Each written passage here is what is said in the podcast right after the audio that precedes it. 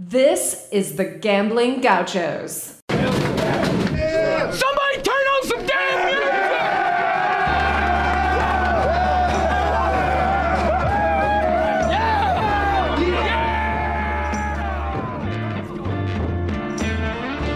music! You're listening to the Gambling Gauchos.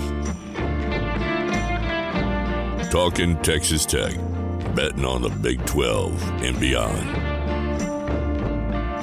We've got everything you need money lines, memes, and matadors.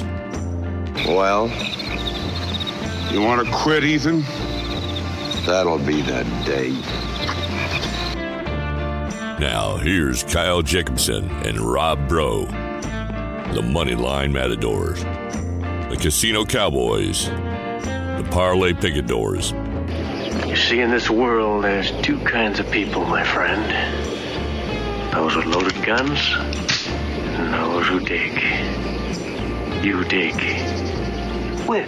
the Gambling Gauchos. Oh, and one more thing. It's all West Texas. It always has been.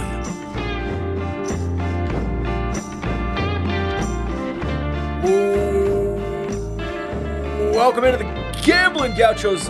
I'm Rob Bro. He's Kyle Jacobson. Uh, about a minute and a half left in Creighton, Arkansas. So if we sound a little distracted here in the Cardinal Sports Center studio through the first, I don't know, five minutes of the pod, that's why. Again, we are in the Cardinal Sports Center studio. If you want to visit Cardinals to gear up for college basketball season, or maybe a bowl travel, you want to go to the bowl game when Texas Tech goes to the Alamo Bowl, uh, you can go to mycardinalsports.com or visit them at Cardinals in Lubbock over by, oh, I don't know, 68th and Slide. I'm not a master fisherman, but I know bait when I see it, Yeah? and I'm not going to take it. Okay. I feel like we've already discussed that uh, ad nauseum, anyways. Do you like the paint area in the Maui Invitational Court? No. Why do Why do they do that? This whole tournament is a little bit. I love that you get great competition early in the season, but playing on that court in a high school gym with Yeah. these rims that they've made made a big deal about is like maybe The not the best litmus test. It doesn't quite make sense, does it? Is there a better gym in Maui? I, I guess not. This is the one. But does it have to be in Maui? No, I don't think so. Could they play at the University of Hawaii? They could. Uh, Creighton just goes up by two and then finally makes a stop and gets a rebound. Uh, less than a minute left. Let's talk about Texas Tech, Kyle. Texas Tech losing to Creighton. Creighton really good.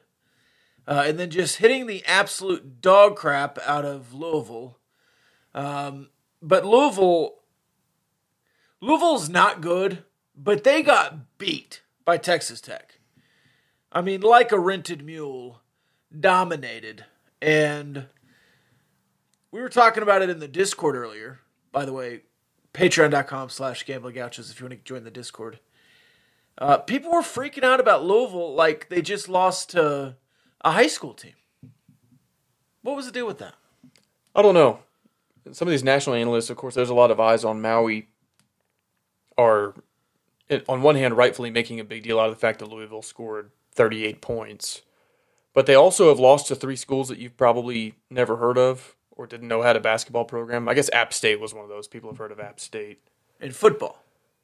So I don't know why all of a sudden Texas Tech, nationally known for having a great defense, holds them to 38, so they fall to 0 and 5. The second time they got their asses kicked in Maui, and now it's like, oh, Louisville might not be very good.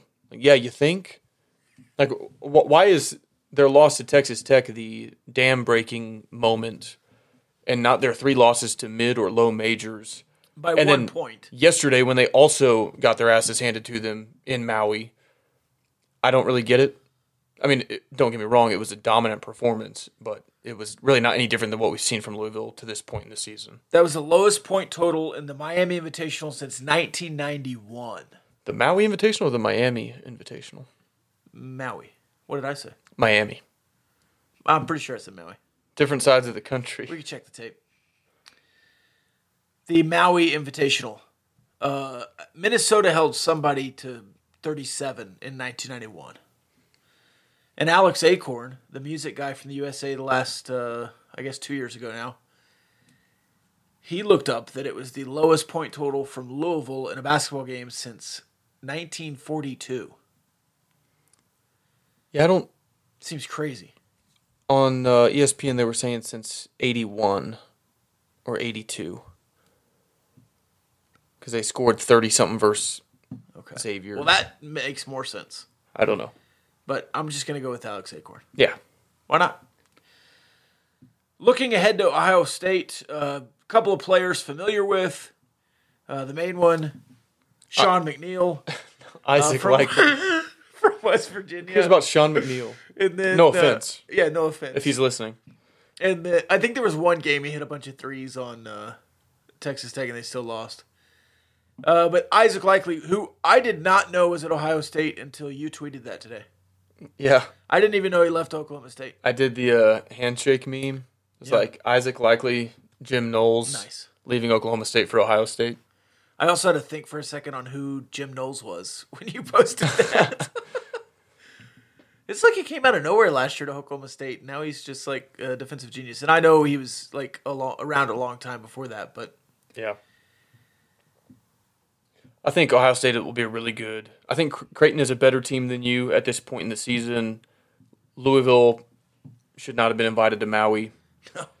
well, I mean, this is two, uh, two years ago. They invited all these teams Yeah, together with the benefit of hindsight. Good grief! Which I have a follow up point on that, but I'm going to finish this by saying your third game is probably your most level competition to this point, and so another opportunity to learn a lot, win a game that should be a quad one game.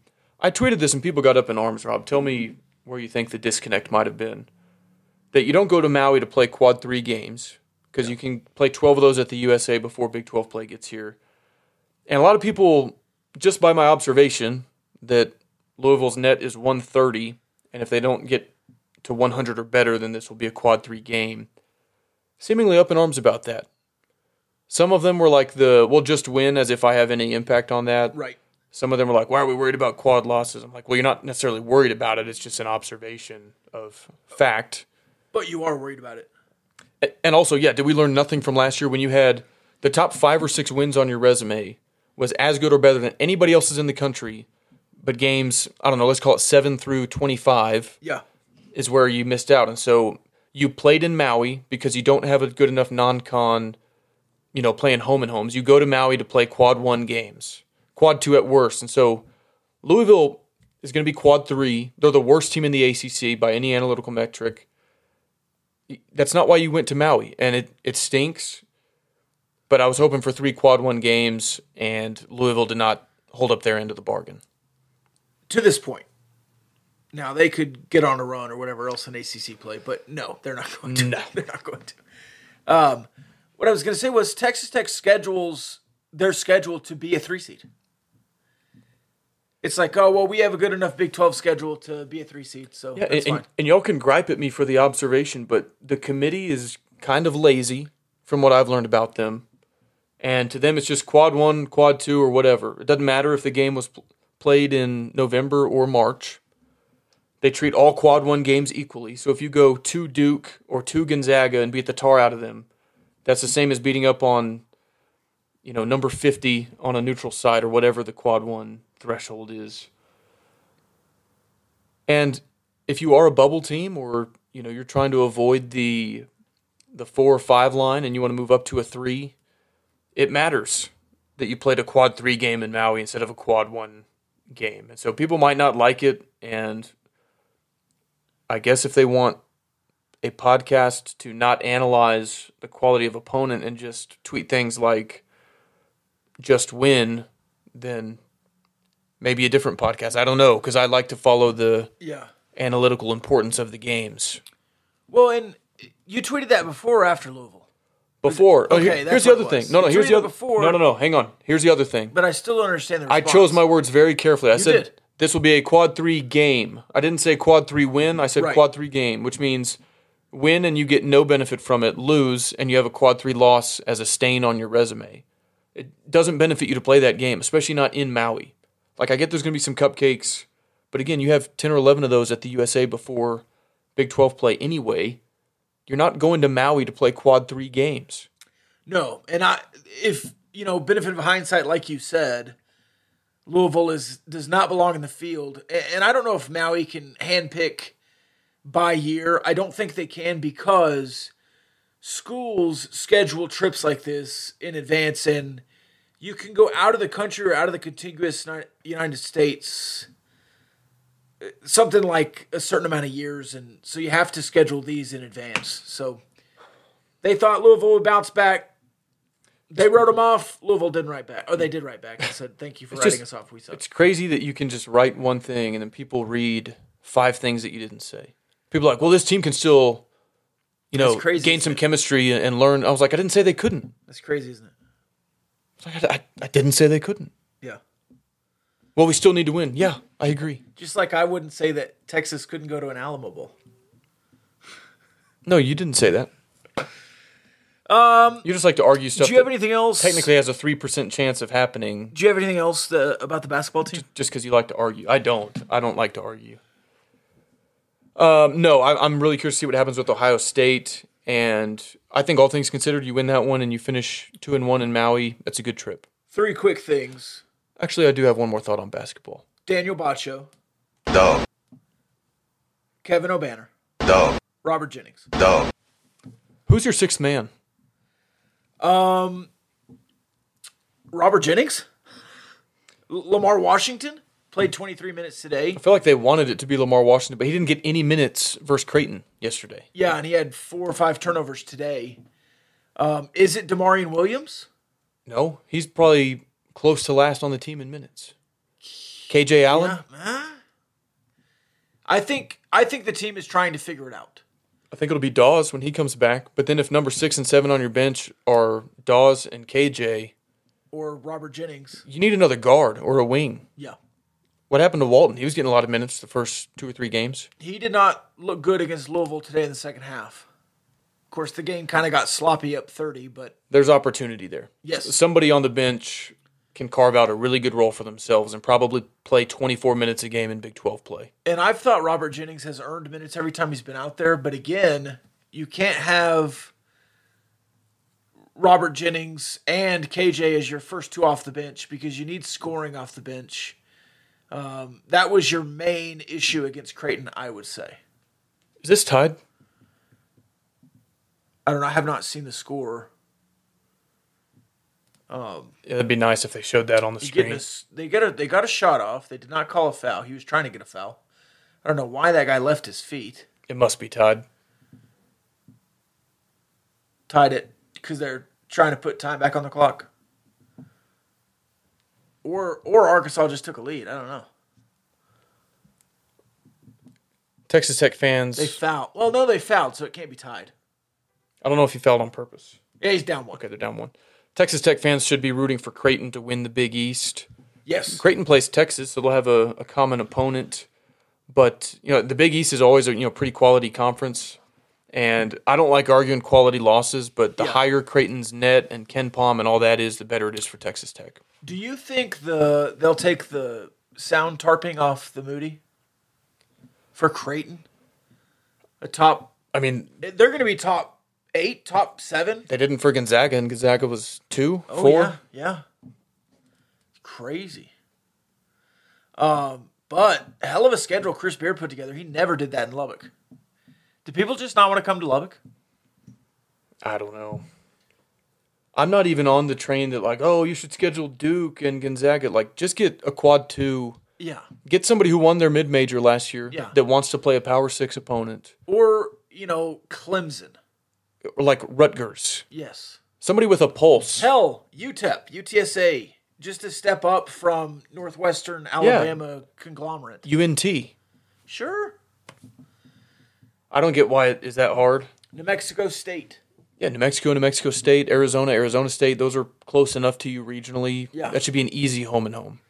Yes. And you don't need eight games like that. Just No. have like three of them. Yes. Can you get okay? Besides the Big East and the SEC matchups that you have every year, play in one neutral site tournament to get two or three games like you're getting in Maui, and then one home and home. You go away to a Power Six opponent. One Yes. Power Six opponent comes to you. Yes. I'd, I'd be Every year. happy as a clam. Yeah. All right, let's talk football. Let's talk football, man. Football. but before we do that, shout out to our friends over at Rahino Barbecue. You know, some people, Rob, no names, Yeah. because it's not that serious. Uh-huh. Some people would rather eat Skyline chili than Rahino barbecue. Yeah. And There's nothing you can do for people like that. so terrified to play Texas Tech was Cincinnati before they got to the new Big 12 because of Dana B. Oh, sorry, no names. They uh it's not that serious, man. And then uh so they lost to Ohio State on purpose. That was another thing on Twitter. People telling me to like calm down and not take it so seriously. I'm like, I made a a. Skyline chili joke, guys. Yeah. If I was any calmer, I'd be asleep. First of all, I'm fine. Dana's whole thing was engagement, and then when we He gave gets him engagement, Yeah. he was mad. I thought I was pretty mild. I said, you'd rather eat Skyline than Rahino barbecue. It was a sponsor plug. Yeah. Who wouldn't want to eat Rahino barbecue? It's the best barbecue, top 50 in the state, top one in West Texas. I said, sucks to be Dana. It rules to be a Red Raider. He's like, hey, man, come on. It's not that serious. It's like, and I'm just a 29 year old wash up. I was like, Like, okay, no, then. you're not, dude. anyway, Just did a six month uh, excursion, went to seven different schools. hey, calm down, dude. It's not that serious, all right? All right, man. But anyway, Rahino Barbecue is the goat. I was fortunate enough to partake this past weekend. Got to get back out there. And hey, don't let the cold weather coming up scare you away. They've got a great patio, heated patio out there in Olton. So, still a great place to go grab some fantastic barbecue. Thank you to Rahino at Rahino BBQ. Follow them on social. Thank you to them for their support of the Gambling Gauchos. We're thankful, right, Rob? This is a season of Thanksgiving. Yeah. Are we going to do something special for Thanksgiving today? Yeah, well, I figured we could go back and forth and say what we're thankful for. Are you going to tell me one thing you're thankful for about me? I could, I could probably do more than one. Okay. Yeah, I I would just need some time to really think about it. Yeah, I on would it. need time to. Oklahoma's come to town. yep. You've not beaten Oklahoma in Lubbock since. 09, I believe. Is that the Ryan Broyles game when he tried to taunt you while up by or while trailing by 24? Was that in Lubbock or was that in? I think it was. Yeah, you only beat them there once. 2011. 2011. Seth Doege game. Neal Brown was the offensive coordinator. Yep. They ate peanut butter sandwiches during a lightning delay. Yeah. In 2005, I believe, was it 05? That's the Taurean, Taurean Henderson. Henderson? The thread you did today, which you've done them for four or five schools, TCU, Baylor. Uh, I did not see an Iowa State one. I think there was a Kansas I had one. nothing on yeah, Iowa there was State. nothing there. Kansas, there was a few. The West Virginia one was pretty. Um, The West Virginia especially for schools that far away that don't Yeah. have a history like you do with stuff. the Southwest Conference schools. The photo you found for CJRU, how did you just Google CJRU Oklahoma and then that was the first one you saw? No, I've had that photo of Taurean Henderson saved.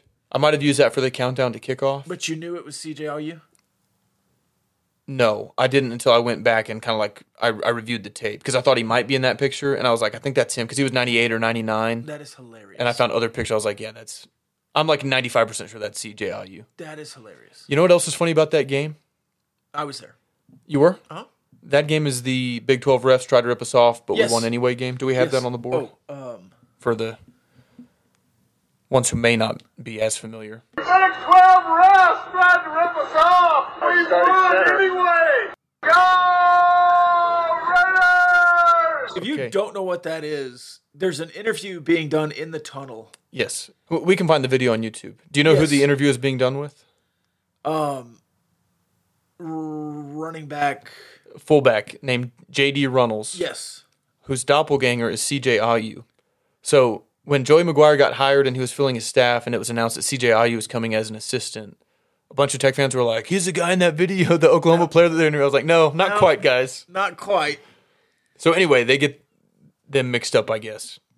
Go Raiders! You That's know, one of my favorite videos of all time. you know who else was on that OU squad? Um, 05. I have no idea. Dusty Dvoracek.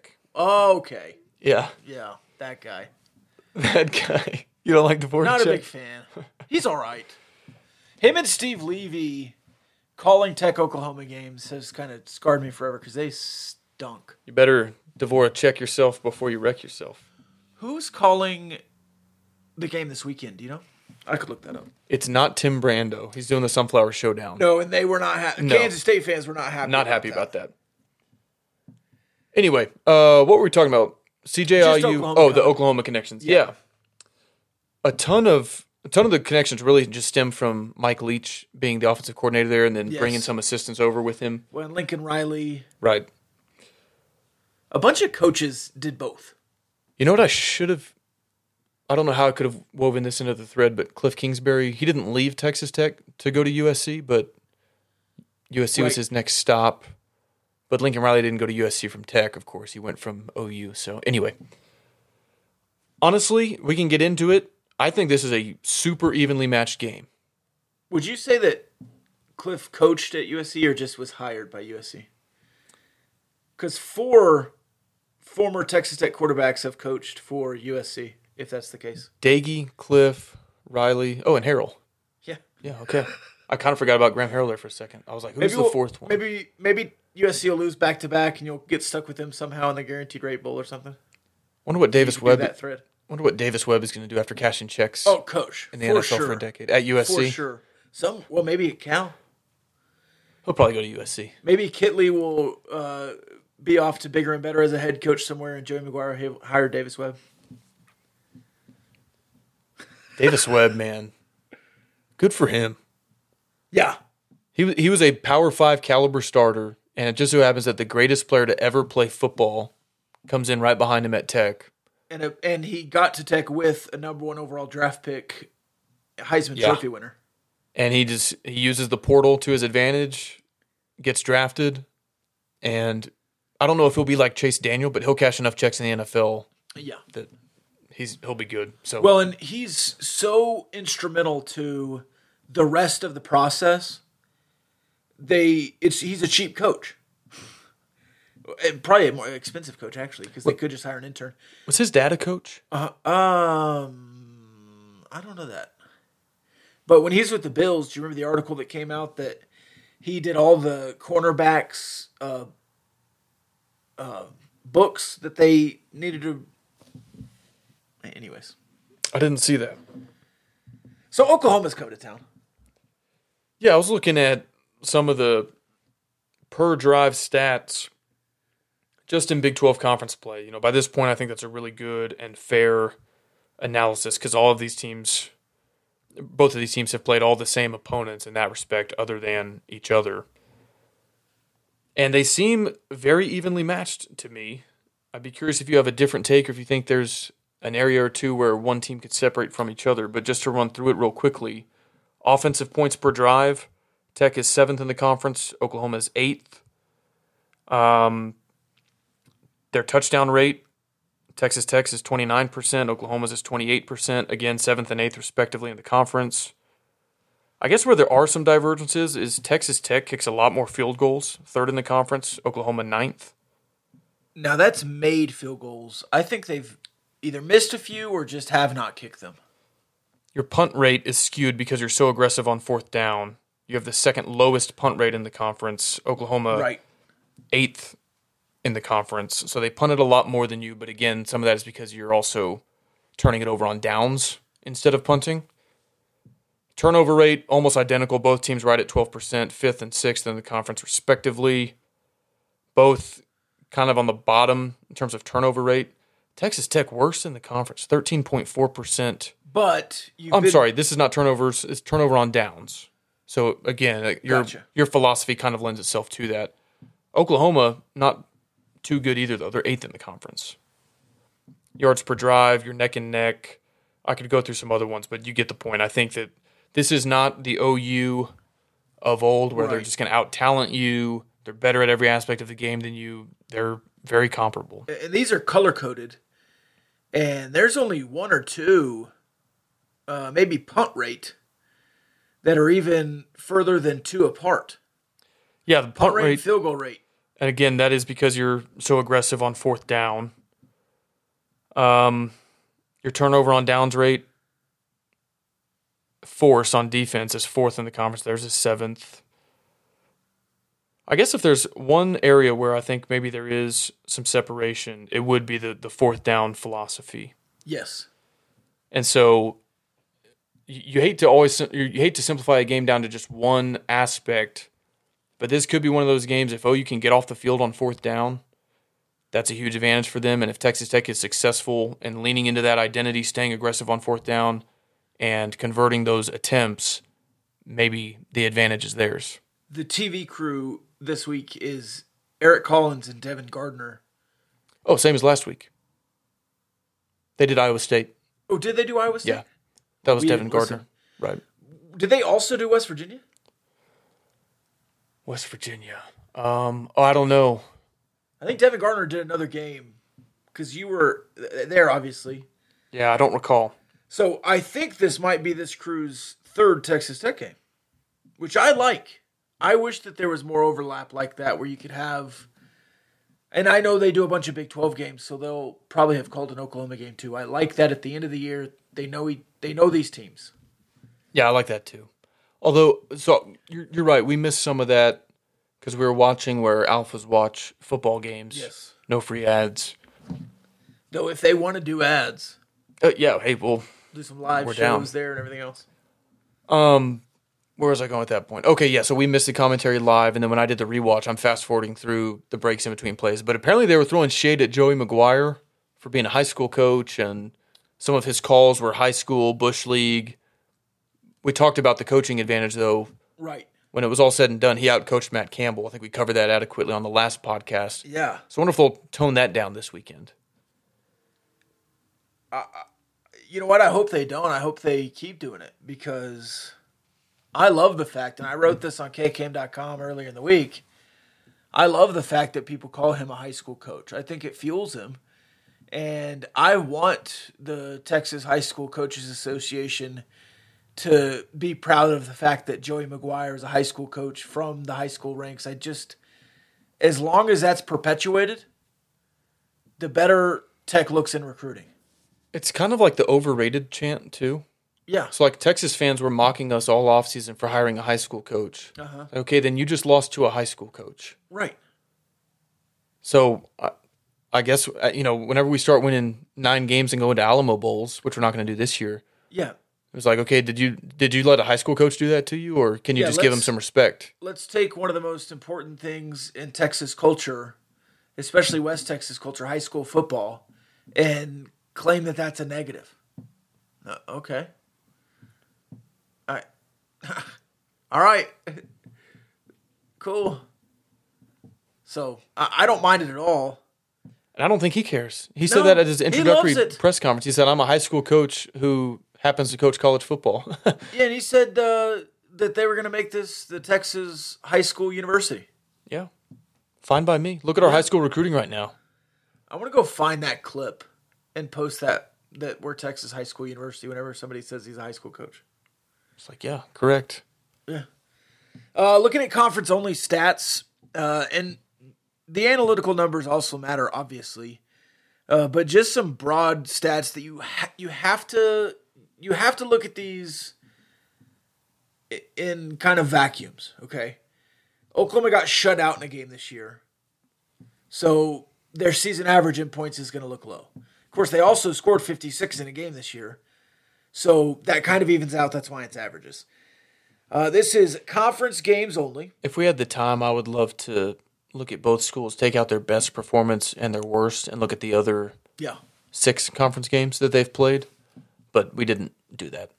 No. Oh, oh well. I'm uh, just in a in a dream world. Points per game, right beside each other at 30 per game and 27 per game. And then defensively, Texas Tech gives up 29 points per game and they give up 34. So you score three more, they give up three more. You're going to win by six. And really, That's how it works, right? ever since they kind of got exposed in I don't know early October, ESPN FPI has had this as a toss up, and it moves a little bit one way or the other. I don't think it's swung more than like 55-45 for either team though for the last nearly two months. So I think we always knew this was going to be a closely contested game if you pay attention to stuff like that. Yeah. I think their defense is bad. I think so too. Um, I want to talk about their offense next, but yeah, their defense gave up 38 to Baylor in Norman. Yeah. A Baylor offense that since put up three at home against Kansas State, right? And then 20 something at home against TCU, which has not really been shutting people down most of the season. You know, they've been a defense that has been had before. And you gave up 30 something to Baylor. They had a pick six too, but Oklahoma went scoreless in the final three quarters of Bedlam at home. yeah. So Still they had a great first quarter. They had 200 something yards and 28 points, but Yeah. they're clearly they aren't able to just sustain that um, consistently, even within games. Not even talking about game to game. They only scored 20 against West Virginia, a bad defense. So I- I don't even know if their offense is that potent. They're certainly better with Dillon Gabriel healthy than they were without him, but And, and Marvin Mims has gotten a lot of opportunities deep and cashed in some and dropped some. all their good outputs though 52 against kansas that was on october 15th And they allowed uh, 42, 42. in norman again. They allowed 41 to k-state in norman. They scored 34 that's a pretty good offensive output. 49 versus nebraska but we're we're in mid-september now. Only scored 33 versus kent state. And zero against Texas. I think the narrative around this team for a long time was good offense bad defense i don't know if their offense is that good Well, and when they were going to the playoff, it was great offense, good defense. Not even good, mediocre. So I, I, I agree. This is not the Baker Mayfield, Mark Andrews, Perine Mixon, Dede Westbrook offense that we saw go toe to toe with uh, Patrick Mahomes, but I- don't think it's a bad offense. i don't think so either But I think you're trending upwards, and they're at the very least plateaued. who do you think cares more about this game Texas Tech. it is hard to okay so two things on this a school like oklahoma will always claim that they're your super bowl Yeah. not when you're six and five. There was a time when yeah texas and ou were always the biggest games on the schedule they're top five top ten teams that was the big game on the calendar you're not anybody's super bowl when you're six and five No, but I think there is some cachet to be had by saying it's Oklahoma. yeah Um, and I don't think in the film room they're saying big bad Oklahoma's coming. We got to watch out. I think they're saying this is who they are on the field. Uh, historically, you've never beaten Texas and Oklahoma in the same season. Do you want to make some freaking history? yes And I think that's been said in the locker room. I think there's plenty of bulletin board material as well. Uh, you've not beaten them since 2011. Um, they won six straight Big 12 championships. They beat your best team in the last 20 years by two touchdowns or whatever it was. On that point that you've never beaten Texas and Oklahoma in the same season, there are a lot of similar bullet points like that at stake. Yes. Which is also why I agree with you that Texas Tech feels like there's more on the line. I think uh, I think a lot of guys at OU probably are just ready for the season to be over.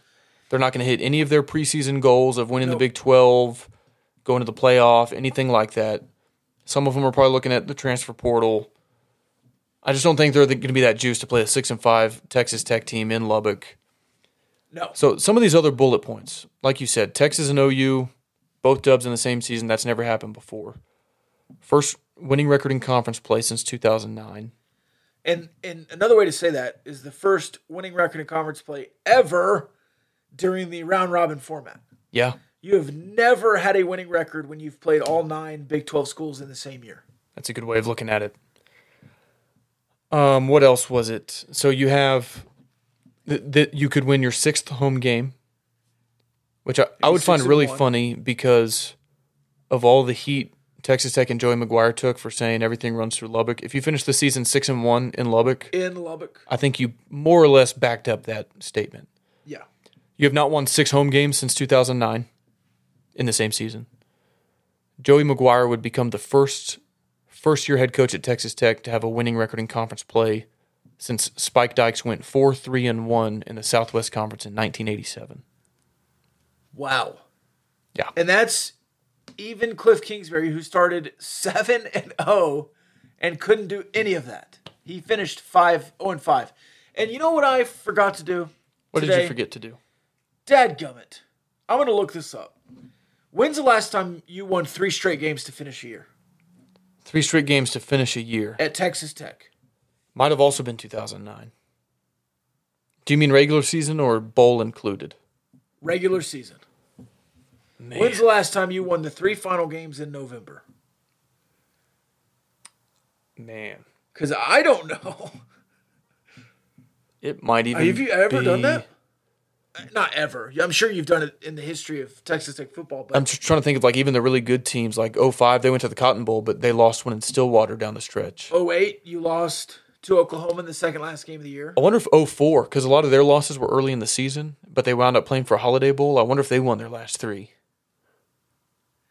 And I'm not saying that's the last time it's happened, but Right. that's a team that comes to mind that might have done that. But not last year, not 2020. Them in 2009 would be my best guesses. Because even even the Tuberville years, you faltered down the stretch. Oh, Cliff, yeah. Cliff always did it. Did you see the first half, second half season winning percentages from Texas Tech Yeah. and Arizona? I think that's different in the NFL because there's no there's no Sam Houston in the NFL. Right. Uh, Yeah, the non-conference is very, very generous to the front half. I wish they your had schedule. pulled his Big 12 record, like his first five Big 12 games and his last four. I bet Right. it probably was.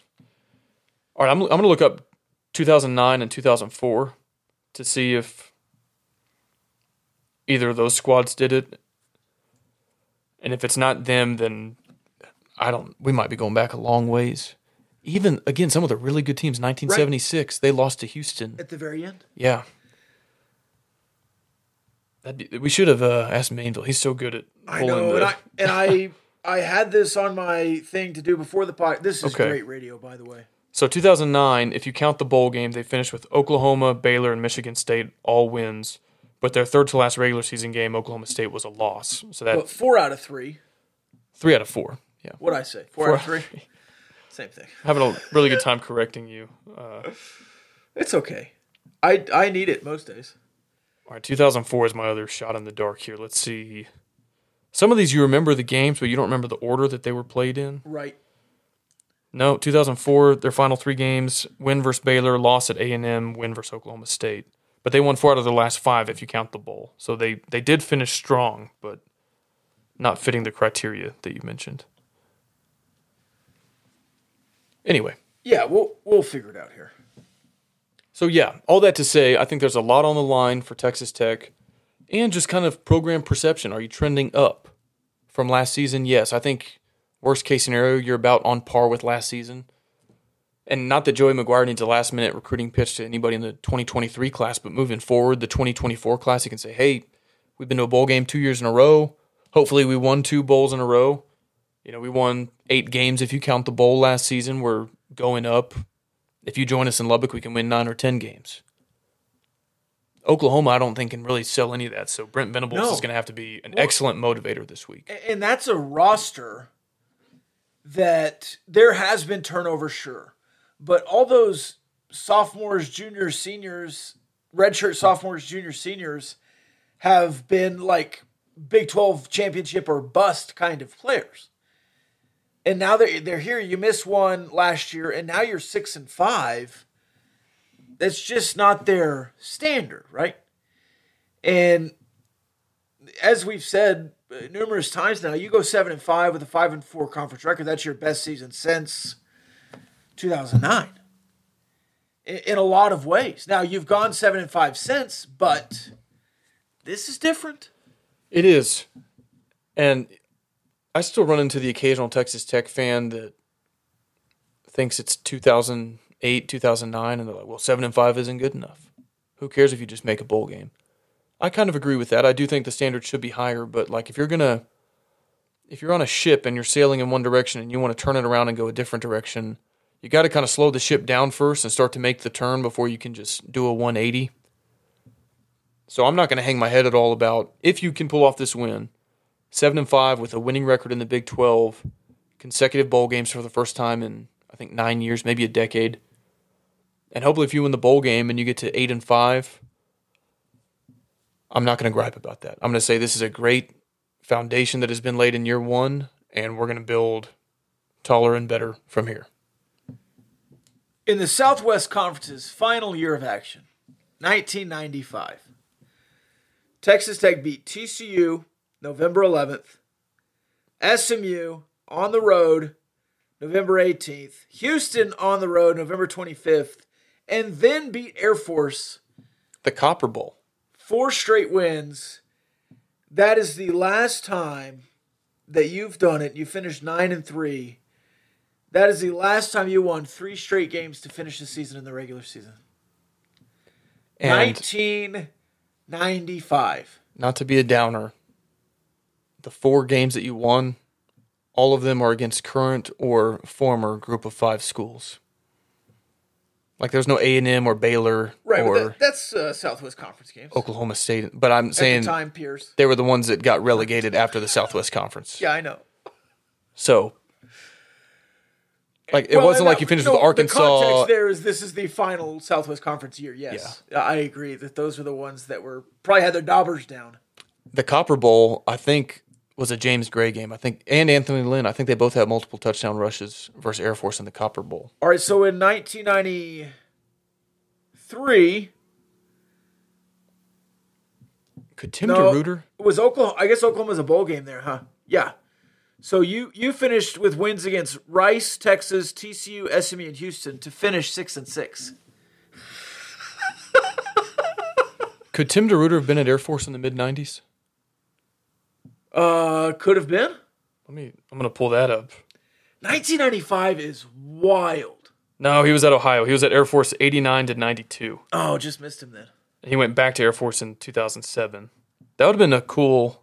That would have been a cool factoid. It's crazy how long some of these guys are in the game. Yeah.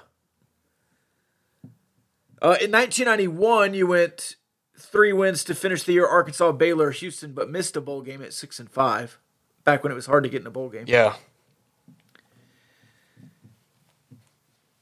Okay, so I'm back to.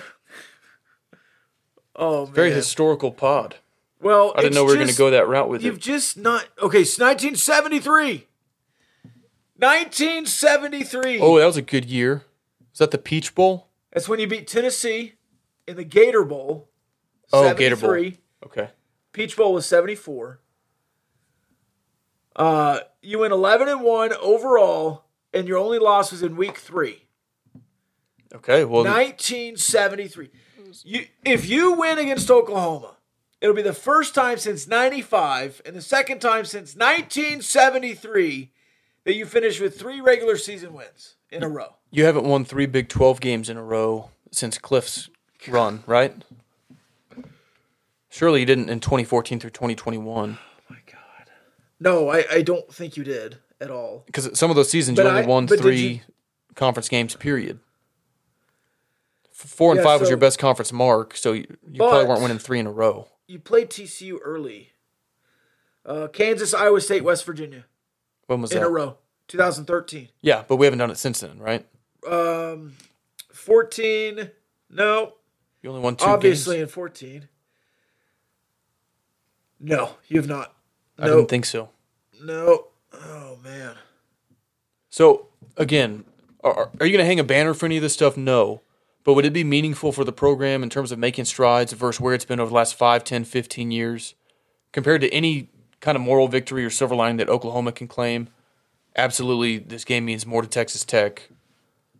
Even if all that aside, you just look at the logos on the helmet, OU's not going to get as hyped to play Texas Tech Yeah. as you are to play them. I hope that the team kind of feeds off the last two weeks buys into some momentum and says, let's finish the regular season on a strong point, get to a better bowl game, and then let's go win the freaking bowl game. Yes. Oklahoma, if they're able to manufacture motivation for this game, it'll be that manufactured. And, and credit to Brent Venables and his locker room if he's able to do that. But Well, it's got to be hard to do at a program like that. you know who's really good about manufacturing motivation? Joey. High school coaches. Yeah. Yeah. And that's another reason why I think Joey McGuire is damn proud of being a high school coach. And I really don't get offended when people say that about him. Now, did you see? And I missed this, but did you see the tire on the sideline during the game last week? I saw it after the fact and saw that it was a Creed movie reference, but I've never seen Yeah. any of the Creed movies, so I don't I don't get it. So the tire's on the ground in the movie. Rocky picks it up. They're training for a fight against Ivan Drago's son. Apollo Creed died at the hands of Ivan Drago. I know the Rocky movies, I don't know the Creed movies. I just said the backstory. Okay. So Creed is preparing to fight the man's son who killed his father Prepare to die. in the ring. Oh, that's a different movie. That was uh, Princess Diaries. You killed my father. Prepare to die. My name's Inigo That might be my favorite movie of all time. really. Yeah, but I don't want to derail As you. you So wish. go ahead. Yes, as You kind of you've been to Halloween as Dread Pirate Robert. last year. Yeah. Yeah. I don't know that I knew that. Good memory. Or just would peg you as a Dread Pirate Robert kind of guy. I was I'll never know. I was Westley, and my wife was Princess Buttercup. As you wish. What was I even? Oh, Creed. Rocky So the- movies and the- Creed. So Rocky drops the tire in the middle of the ring, and there's this big, massive guy across the way. Um, he says, "Put your foot in the tire." So he puts his foot in the tire, flat, and then the other guy does, and they fight body to body, in, with their feet in the tire. So I'm sure he told these guys at Iowa State, "Put your foot in the tire," and don't you think that mattered on a goal line stand? hey, put your damn foot in the tire and don't get out until the fight's over mm-hmm. because they're going to keep punching. You have to keep punching. I don't know if that was his speech. That that would be my speech. Uh, but Joey McGuire does that kind of stuff, and it fits in this program. Well, I'm gonna. I'm not calling you out here. Uh huh. Just statement of fact. You know, I like to just say things that are factual. Yeah. and- Can I guess what you're going to say? yeah. I complained about Joey being a high school coach uh, in some of the stuff early in the year. No, that Okay, what were you to say? specific to Iowa State. Oh. I think you and I were both just a little bit nervous about the game because of the cold. Yeah. Oh yes. But so yeah. so and I hammered pregame him. I hammered him pregame. pregame the Texas Tech creative team is tweeting pictures of players going out for warm ups shirtless, and you know they're saying Brand don't care. Yeah. Bring on the cold. Uh huh. And I'm like, if you can back it up, then this is badass. If Well- you can't, you're gonna look stupid. I, I just to clarify, I loved the guys that came out shirtless. Charlie Robinson had the Fair. cowboy hat. Yes. But the thing that got me was the video, and I don't think it was the tech guys that put it out. I think it was Mason Hord- Hordisky Yeah. who put out the video. But same thing, they're out there bundled up and then taking all their stuff at the logo. Yeah. It's like how many times do you see people do things at the logo? Yeah, that's always touchy feely. Yeah. But if you can back it up, Didn't you almost get a fight with West Virginia because you were on their logo or they were on the double no, T? they brought a sledgehammer to the logo, and that was a cliff team, and so they're like, "Whoa, what do we do? Are we supposed to be in a dogfight?" Oh anyway, that's kind of a cheap shot at Cliff. I love Cliff. But if you can do that, if you can come out shirtless when it's negative 26 degrees outside and you can back it up and say Yeah. Brand don't care, great. And I like that. I mean, obviously, you haven't had a perfect season, but this team seems tough. They've had Yes. bad quarters, bad halves, bad games, and they seem to bounce back. And they they're you know hyping up this brand don't care what's next. And so, you know, they got a pretty good win against a much improved Kansas team. They go to the Arctic tundra and beat a team that should have been much more comfortable and familiar in in those conditions. And here they are, you know, for the regular season finale and I hope that they have that same edge, that same toughness to them.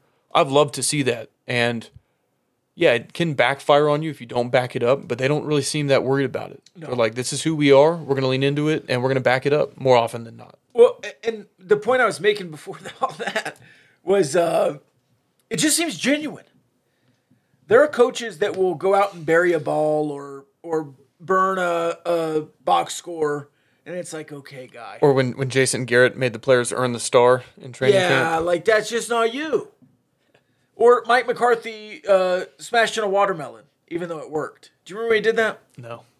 He brought in a watermelon and a sledgehammer, and, and and he's like, "They're the watermelon." They smashed the watermelon. Everybody went crazy.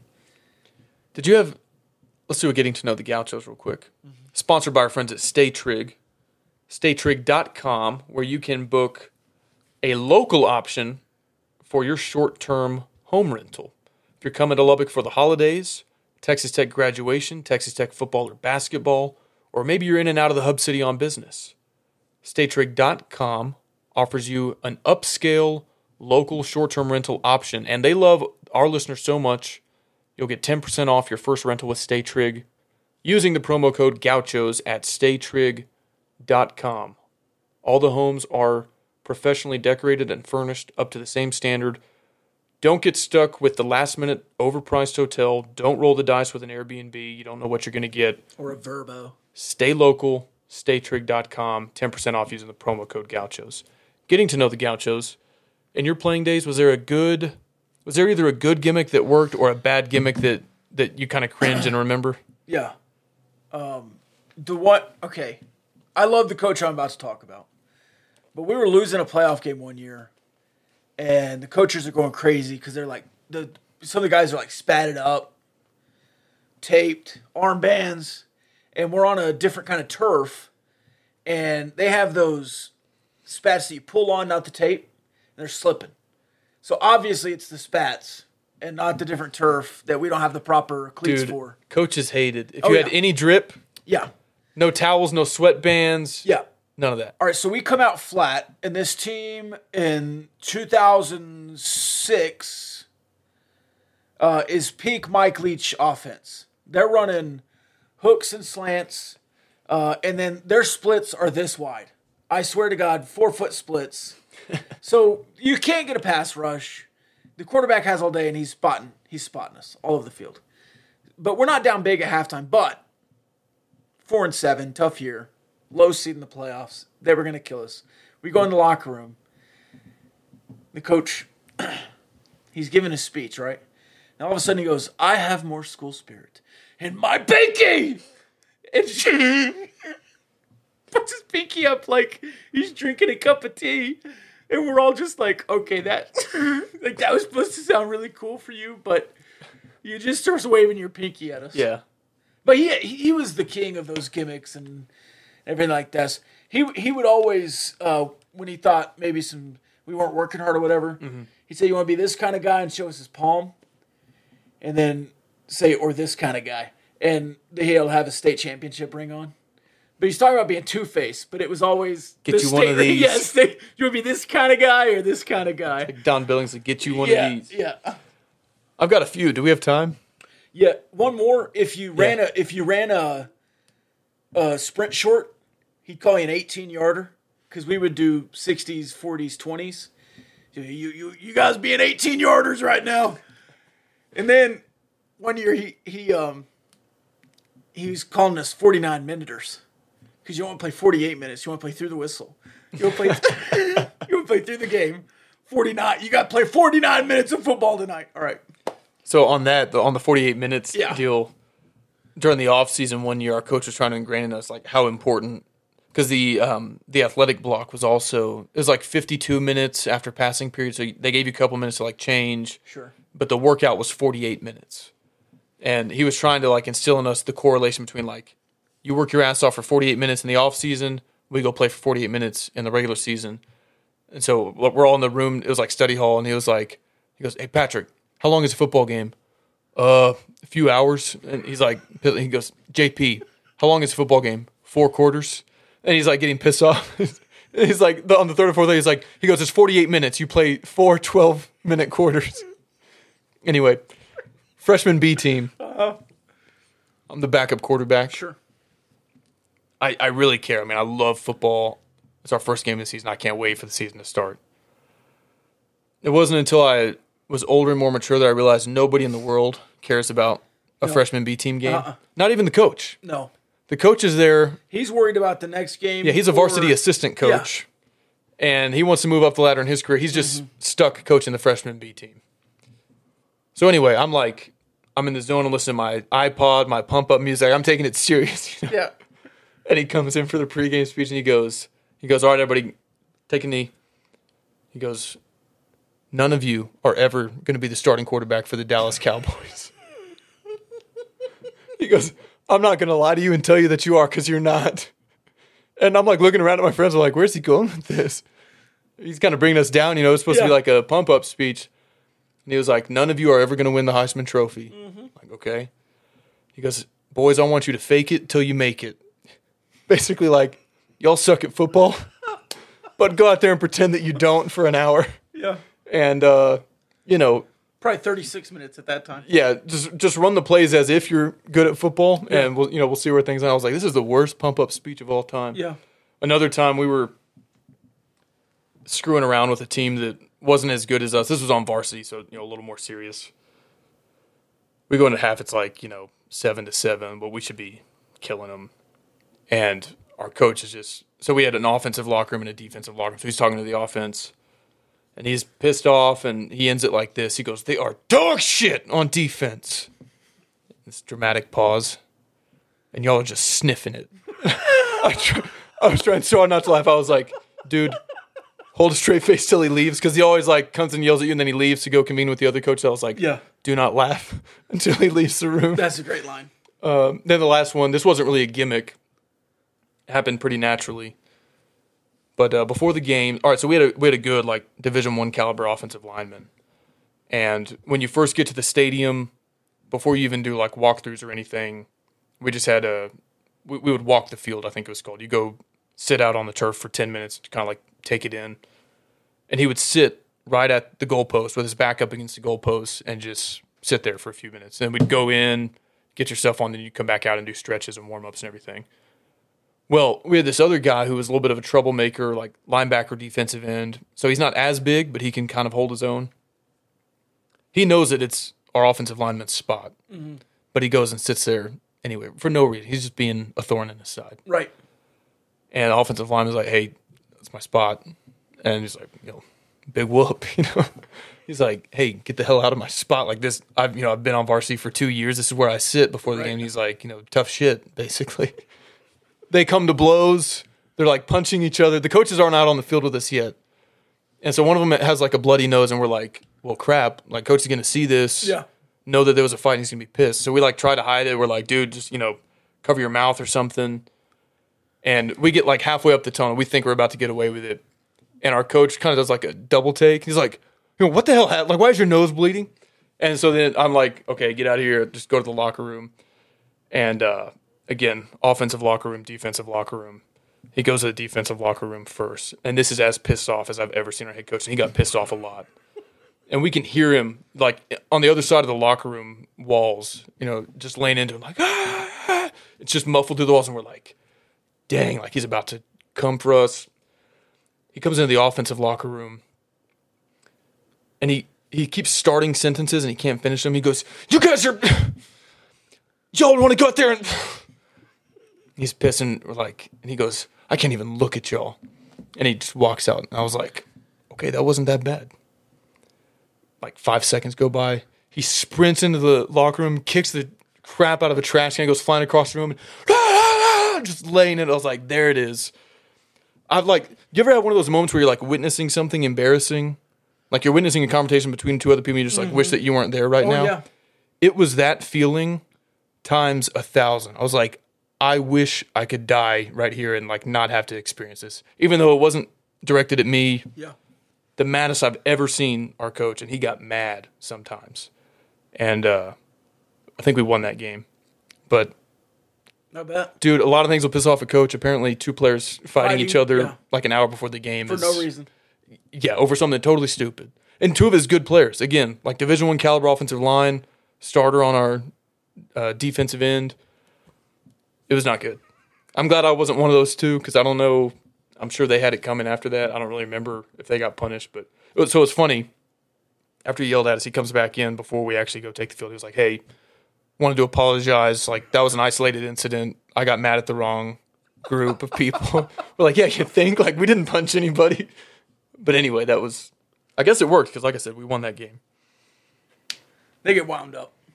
Yeah, The most awkward team meeting we ever had like that, because our coach was verbal too. Mm-hmm. Um, love him, good man. They they toned down quite a bit in my time in high school. From my freshman year to my senior year, it was quite a different vibe in the locker room. but to a Christian private school, and the coach never cussed. Ever didn't like it. gosh darn it, Yeah, dad gummit. He'd say. Dad gummit. He'd say dad gummit a lot. Anyways, he comes in and drops a couple of bombs. Like we're we just had a good game. Yeah, We're about to watch film, all the troublemakers had good games, so they're sitting on the front row. Like the guy's finally gonna like me. Um, and he walks in and says, "I hear you guys like to w- say the words f, Yeah. ass, shit," and guy's never cussed in his life, and we're all just like, "Wha- "What? What is going on? What is going on?" He also has a stack of papers, so he's reading off people's Xangas of like Oh gosh. stuff people have said. It's like the modern day Yeah. guy posts on his Instagram story Yes, or something. Yes. So we had to. I was on your listen to this MySpace profile, son. I did not like what I read, not one bit. Guy, to listen to this guy read Xanga posts about guys being hung or whatever. And it's just the most awkward because, and then he goes around to every single person in the locker room and says, "Son, do you cuss?" Do you now or have you ever? every single person in the locker room he went around, and if a guy said yes, he'd go. That surprises me, man. I had a I played select basketball in middle school yeah, and our coach this is a really long get to get to know the Yeah, but it's good. yeah, It's good for the people to get to know the gauchos. Our head coach was a hard ass, especially for middle school. yeah, And we're, we're like suburban kids. Most everybody comes from like good two parent homes, pretty soft, honestly. Hopefully, they all kind of like toughened up later in life. Sure. But our coach is like not that at all. And uh, so we had one guy in our friend group who, you know, when, you know when you're like 12 or whatever, and it's like badass to cuss. sure. That was him. Like he knew all the cuss words and like Yeah. knew what other words meant. That you know, I'm like this naive. I'm like, you know, The syntax was probably a little off. Yeah. but And so he was kind of like, I guess, funny or revered in our friend circle because like he knew all the all the bad words. Anyway, he was on the basketball team with us too. And this one time we were playing in Waco, and this team from I think it's pronounced Mexia, yeah, man. Mexia. The locals apparently call it Maher. Dude, I kid you not. These guys, like five of them, roll up just in the bed of the coach's pickup truck. Like that's how they get to the game. And we're like, mm-hmm. look at these. You know, come on, dude. They wiped the floor with us in the first half. Oh my. And usually halftime, you just like sit on the bench. The coach talks to you, and you go back out in the second. He was like, he was like, come here, get y'all's ass up right now. Like takes us to this like side exit out of the gym. running. We're like out. No, we're not running. We're outside the building so he could lay into us. Oh. like he didn't mind really cussing at us in front of our parents, but it was like damn or like Right. get your ass in gear. It was on another level outside. Like he did not want our parents to hear what he was about to lay into us with. Right. And so we get done. You know, it's like the halftime from hell, and we get back in the gym. And the friend who knows all the cuss words, he was like, he goes, "Dang, I didn't even know what some of those words meant." we're like, "Shoot, that was bad." Yeah. And they were they were a better basketball team than us. They still beat us, but he was just pissed that we were like not showing any effort. Right. And so the, it was like one of those funny conversations to have with your mom after the game. She was like, "Hey, why did why did coach take y'all outside the gym for halftime?" I was like, "Well, we were in trouble. Yeah. That's why." Same coach that never cuss was trying to get us to play harder one one half. He said, "You guys are giving me heart. You guys are giving me head." try to try to say we were just playing smart. Yeah. I, I had a, a freshman. Fo- okay, the same freshman coach who said you're not going to win the Heisman Trophy. Uh, I guess because we were just freshmen, he tried to to catch himself before he would cuss at us. Sure. Some kid screwed up in practice. He goes, "Hey man, get your head out of the sand." and we're like, you know, by then we're like 14, 15. We're like, Yeah. like you can say ass in front of us. Yeah, you, you can can say say pull your head out of your ass. But Oh man. anyway, You want to make some picks? yeah. Do we need to do Discord mailbag? Uh, we can do either. You want to do that first? Yeah, sponsored by Diversified Lenders. Turn your accounts receivable into cash. DiversifiedLenders.com. Who has better hair, Rob Bro or Quinn Ewers? I'll go you. His is honestly pretty thinned out. It's not a good look. Pretty gross. You got a pretty thick head of hair, so Thank you. I'll go with Rob. I appreciate that because it. If you look from the right here, um, even after the Great Clips fiasco, it's still Rob by a mile. That's Big Hen. I just that's not a question. But Big Hen is the goat. after the move to the SEC, who gets canned first, Sarkisian or Venables? Man. I think Also, this is DDoS. Shout out to DDoS if you remember who that is. yeah. I think Brent Venables is the worse the worser coach. So on merit, I think that he The what? the worser coach. Worse? Is it just worse? Nobody ever called me Grammar Gaucho. He's the lesser of the two coaches. Sure. So on merit, he probably deserves to get fired, I think you generally would say Sark is the better coach. but he also got there a year later, so maybe he has a longer leash. I think Sark is actually a decent. I think he's a good X's and O's coach. I don't know if he's a good motivator, leader of young men, Yeah. and I think Texas will pull the trigger more quickly or quicker. Now I'm really self conscious about quickly. my, my word choice. I'll say Sorry. I'll say burnt vegetables because I think one more year like this and he's toast. If Sark can get to nine wins this year, I think he'll not be safe but more comfortable and he can sell them on like we're going in the right direction. Yeah. Whereas burnt vegetables has not done anything going in the right direction yet. And there's still a legitimate chance that Texas is in and wins the Big Ten, Big Twelve championship. Yeah, it would it would take a KU upset of K State, but I, I, I don't think that's cra- crazy. and, and Texas is you know pretty heavily favored versus Baylor. So yeah, th- if they're playing for a Big Twelve championship,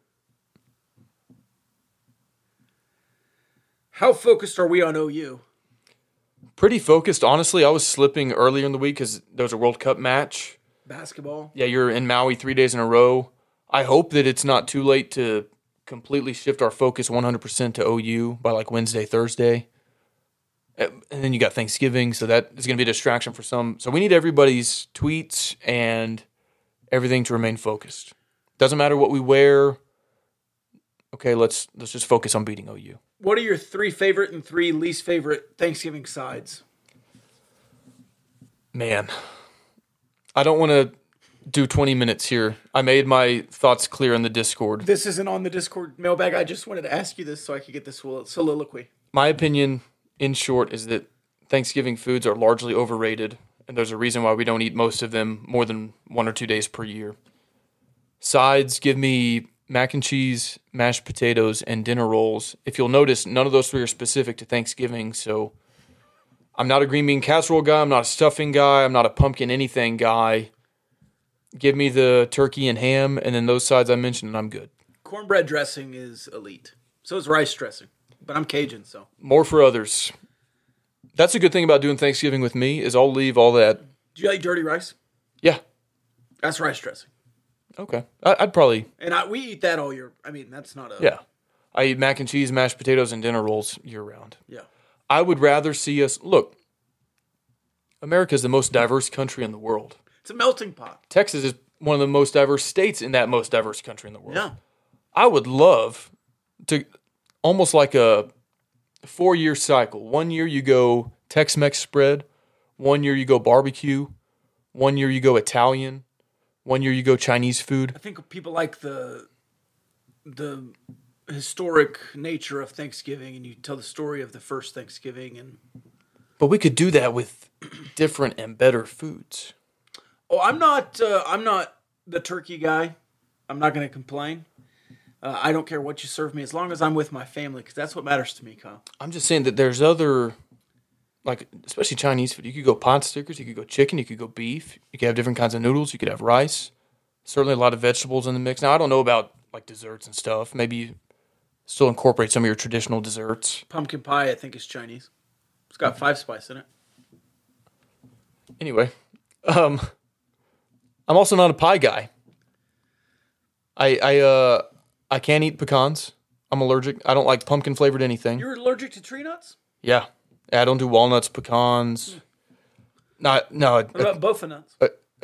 a chicken pot pie. Yeah. all day long. You're a big pot pie guy. I like chicken pot pie. I like turkey pot pie. What if you did a turkey pot pie and then maybe a, a side or two?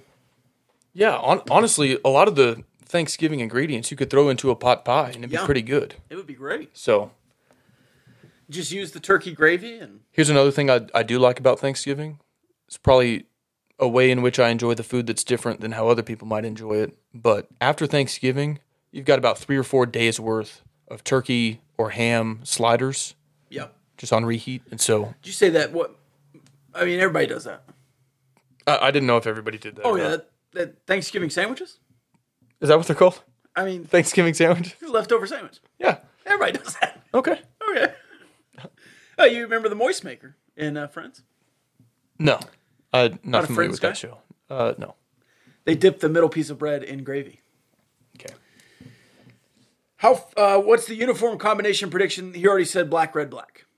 He didn't specify though. He did not. I hope it's throwback black, red, black. I'm not going to get my hopes up because it's probably not, but that would be sweet.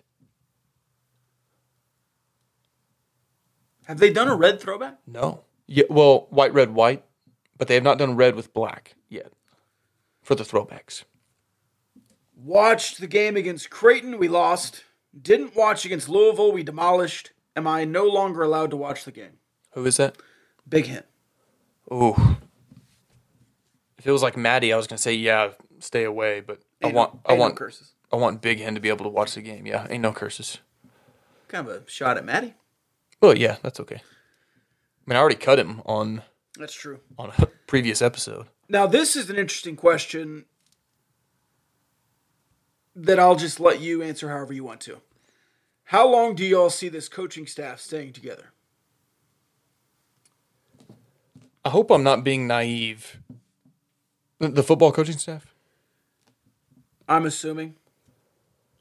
There's pretty much. Do you know what a what is that term? You know, I'm a big bell curve guy. Yeah. There's no way all 11 stay, but let's just call it the top three. There's also something in stats where there's like two bell curves. And like the example that's always cited is the bell curve for people who cheated on the test. Like their average score is going to be different. And then the bell curve for people who didn't cheat on the test.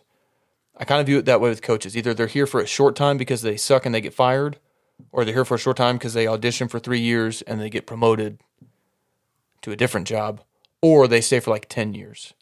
I feel like there's very few in the middle that say six or seven. It's either three or four or eight to 10. So It feels like the bell curve would be three, but they suck. Ten, three, but they're good. no, it's two separate bell curves. I know, but it also seems like the bell curve could be that. No, it's not how that works. Sure. I hope I'm not being naive, but it does seem sincere. I mean, Joey in his opening press conference said, I will die at Texas Tech. Yeah. And Tommy Tuberville, a day before taking the Auburn job, said, they're going to have to carry me out of here in a pine box. And, and he left. But I do not think this staff, if they do a good job in year three, year four, will take the quote unquote promotion to a bigger name program. I think they're here for the long haul. And I don't think they'll fail and get fired after year three or year four. So Who who would hire Joey away?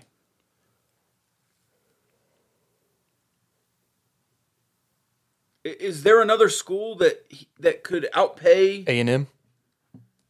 Don't you think they would love that? Oh, they would love him, and Texas would love him eventually. I'm sure if he wins at Texas Tech. But is is is McGuire Tadlock? Is he in West Texas where he wants to be? And College Station and Austin just aren't his speed. He would rather be in West Texas or the Metroplex. I think it would have to be a program that recruits Texas really heavily. Yeah. That is clearly a rung or two above Texas Tech, like an Oklahoma, an LSU, an A and M, a Texas. Like he's not going to leave for Baylor or Oklahoma State or Colorado, or even I don't think like a Nebraska with the state so. that they're in. I think, and I think Tim DeRuyter is Here's a question finally for in a place that he can settle down. When, when is the last time a Texas Tech head football coach got hired away to a quote unquote better job? Uh, David McWilliams. 40 years ago? Yeah. 35 years ago? People always we've done this before. People always call us the stepping stone job. Is Joey wouldn't be the one to leave. Uh, Kittley, Tubbs left for Cincinnati. right? Yeah, The others we either fired or they retired. right. Uh, Kittley would be the first to leave. I think he has the most opportunity to grow into uh, either a head coaching job or whatever else. Tim DeRuyter has has done the head coaching thing. I don't think he would leave for a head coaching job. He might scratch that itch again. I don't know. Um, but but I would say you could certainly have this coaching staff for three or four years, uh, and then I hope Zach Kittley gets an opportunity. How about that? Because I I want to be that successful where somebody's giving him a like Incarnate Word or somebody's giving him a head coaching job. Houston Baptist wants him back. to run their program if that's what Zach Kittley wants to do. Yeah, and honestly, I if I were Zach Kittley, I would not see the appeal in going to try to grind it out at a job like that because that is a grind Yeah. versus just staying as a coordinator at a Power Five. Because Power Five coordinators get hired to be head coaches all the time. Right. You don't necessarily have to go do it at the FCS Group of Five level before a Power Five school will hire No, you. and he's very young. Yeah, Uh, Joey has passed Matt Wells already in getting to a bowl game in his first year and beating two Big 12 teams in a row. What other ways has Joey beaten Matt Wells in just one season of recruiting? For one, recruiting. uh, Matt Wells loses to Houston, Texas, and Iowa State this season. I don't know. Texas and Iowa State, yeah, for sure. In what other ways has Joey surpassed Matt Wells in year one? recruiting, community buy-in. I don't think you have a lot of these facilities momentum, the NIL Matador Club momentum with Matt Wells in year four. It would be stale and those people would be on the sidelines. Instead, they see the vision that McGuire has and they feed off his energy. And so all these ways I think are tangible ways that you've improved the program by making the switch from Matt Wells to Joey McGuire.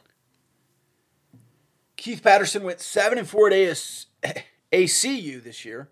Played in the WAC championship game and beat Sam Houston State in year one.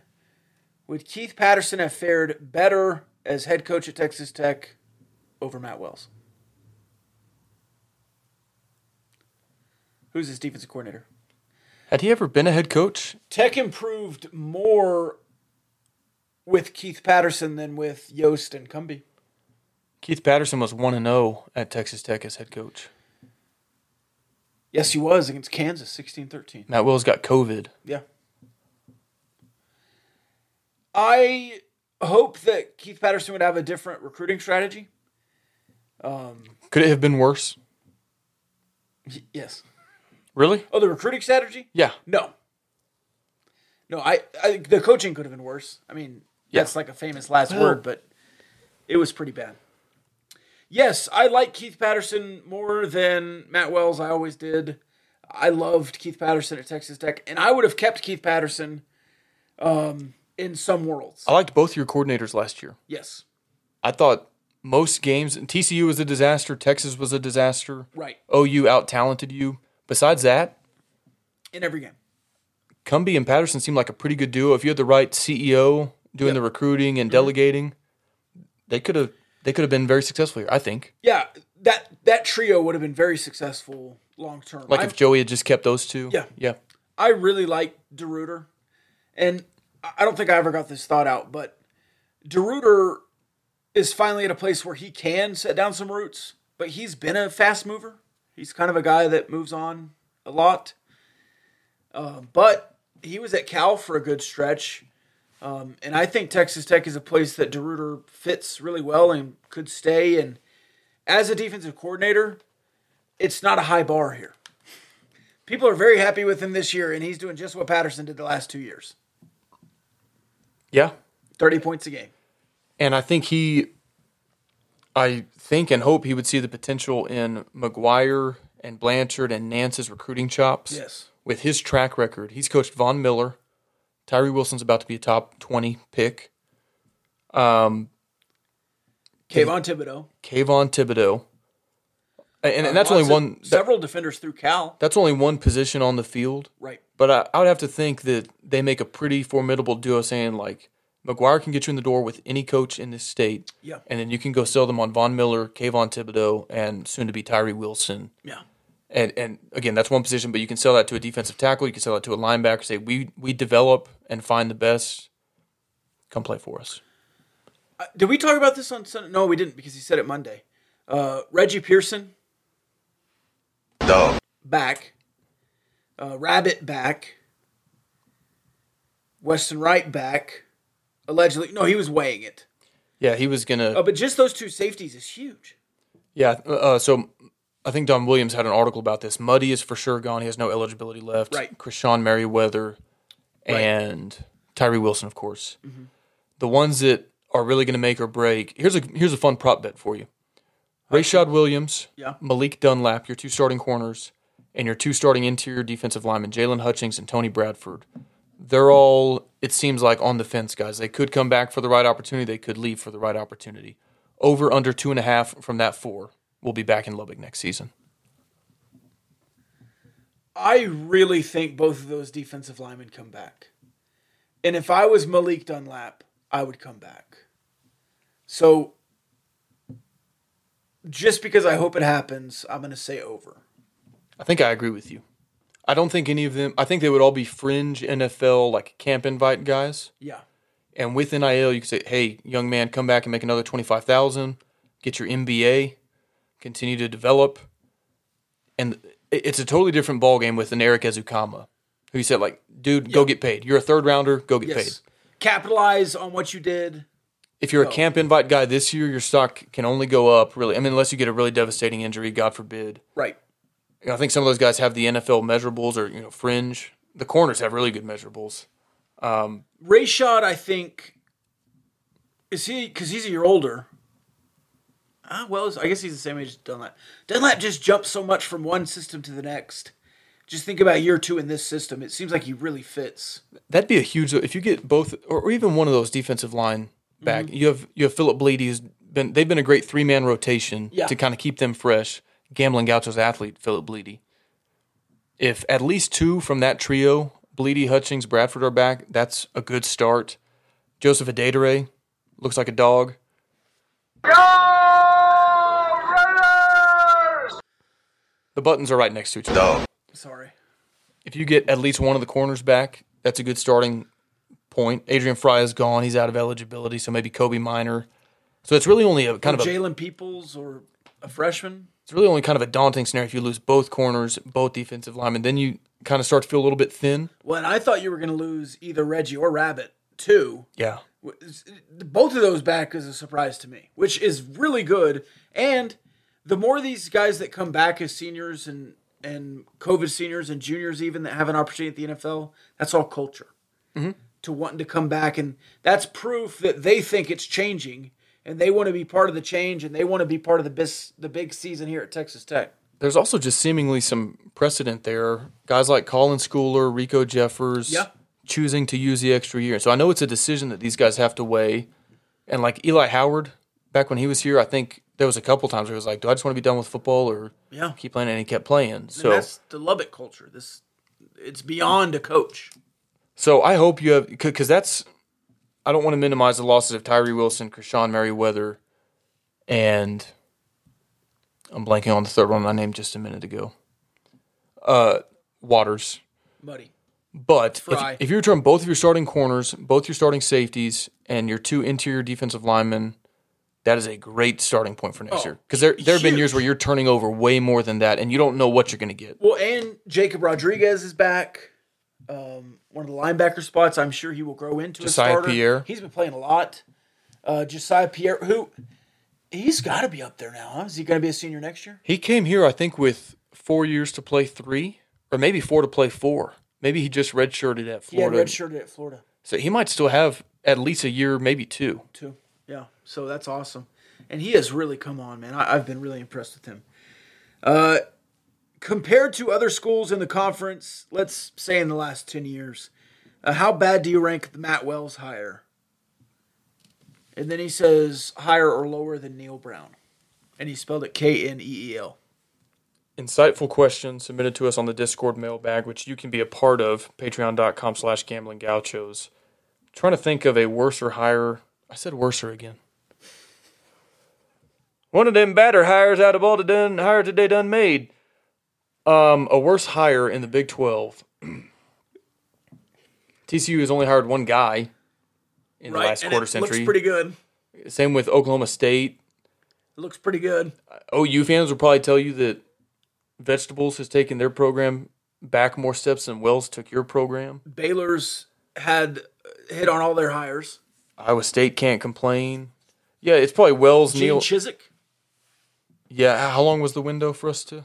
Well, it it just said it mm-hmm. doesn't give a window. I'll, I'll say since like the new round robin Big Twelve. Neal So Brown was the worst. Chizik was before that. So Neal Brown, Matt Wells, Burnt Vegetables are all. I guess Charlie Strong. Yeah. I, I like him personally, but that was a bad hire.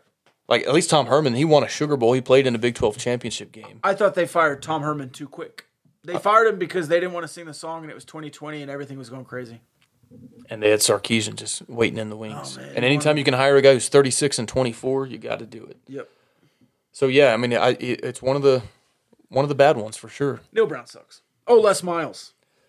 Matt Wells three and zero versus Neal Brown. So I guess maybe he's a rung above him. Mm, Les Miles, he was one and one against. One No. he was zero and one. Keith Patterson One beat and Les one. Miles. No, But he, they played. They played. He they beat him before he got fired. before we fired Wells, Yeah, that was Leipold year one. that was Leipold year. Matt one. Wells did not beat Les Miles. Oh my god. And you can you can be like, well, what, he would have if not for that COVID. You won that game by like three points. Yeah, 16-13. There, I'm being serious. Like it's kind of funny, but maybe Keith Patterson's coaching chops won you that game versus the alternative. I don't know. Maybe so. That's it. Okay, let's make some picks then. Okay. You want me to pull those up too? Yeah, it's getting late. La-da-da-da-da-da. Arizona putting it on San Diego State. I think Arizona and Creighton is going to be a really good championship game. We'll see how it goes, but there's a good chance you ran into the best team in Maui game one. Nothing to hang your head about. And uh, Ohio State tomorrow. I is this the first half? Thirty-three points, three minutes left in the first half. That's pretty good. Yeah, 33-19. All right, let's start in Austin. P.S. Uh, Baylor, Texas. You don't I hate that like song. Blake Shelton? Not, not that song. Him out. I'm more of a fan of sold chew it. back and chew back and chew the Oh back and spit.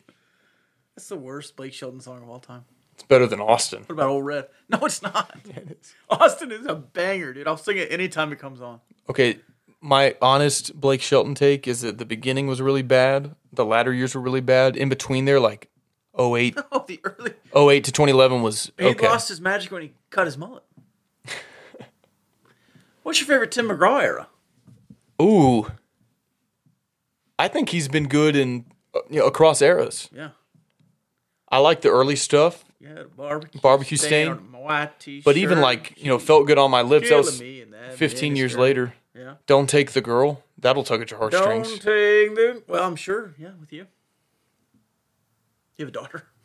yeah, but I don't have a daughter. yeah, That's all I'm saying. But it's not. Yeah, at the end of it, the end of it is when his wife is having complications giving birth, oh. which my family well, did not have have. wife.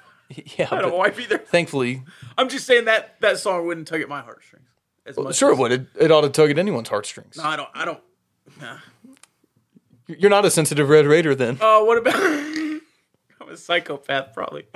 What about um, the uh, the bull named Fu Manchu? Yeah, that's a good. Uh, Uh, what's what's that? Of course. What's the title of that song? uh, On a bull named Fu. I know the song. What's the name of the song though? I went skydiving. Rocky I Mountain went Climbing. Rocky Mountain climbing. What's the name of that song though? Hang on, quit singing it for a second. Let me think. Seven seconds. On a bull down. Oh, it's probably called "Live Like You Were Dying." I was almost there. It's probably the name of the song. Yeah. What's the barbecue stain like- song though? Uh, Because I thought it was called barbecue stain, but I don't think that's what no, I don't think that's right. Killing me in that mini skirt. T-shirt. What are we? Heart, don't forget. A moment like this. Something like that.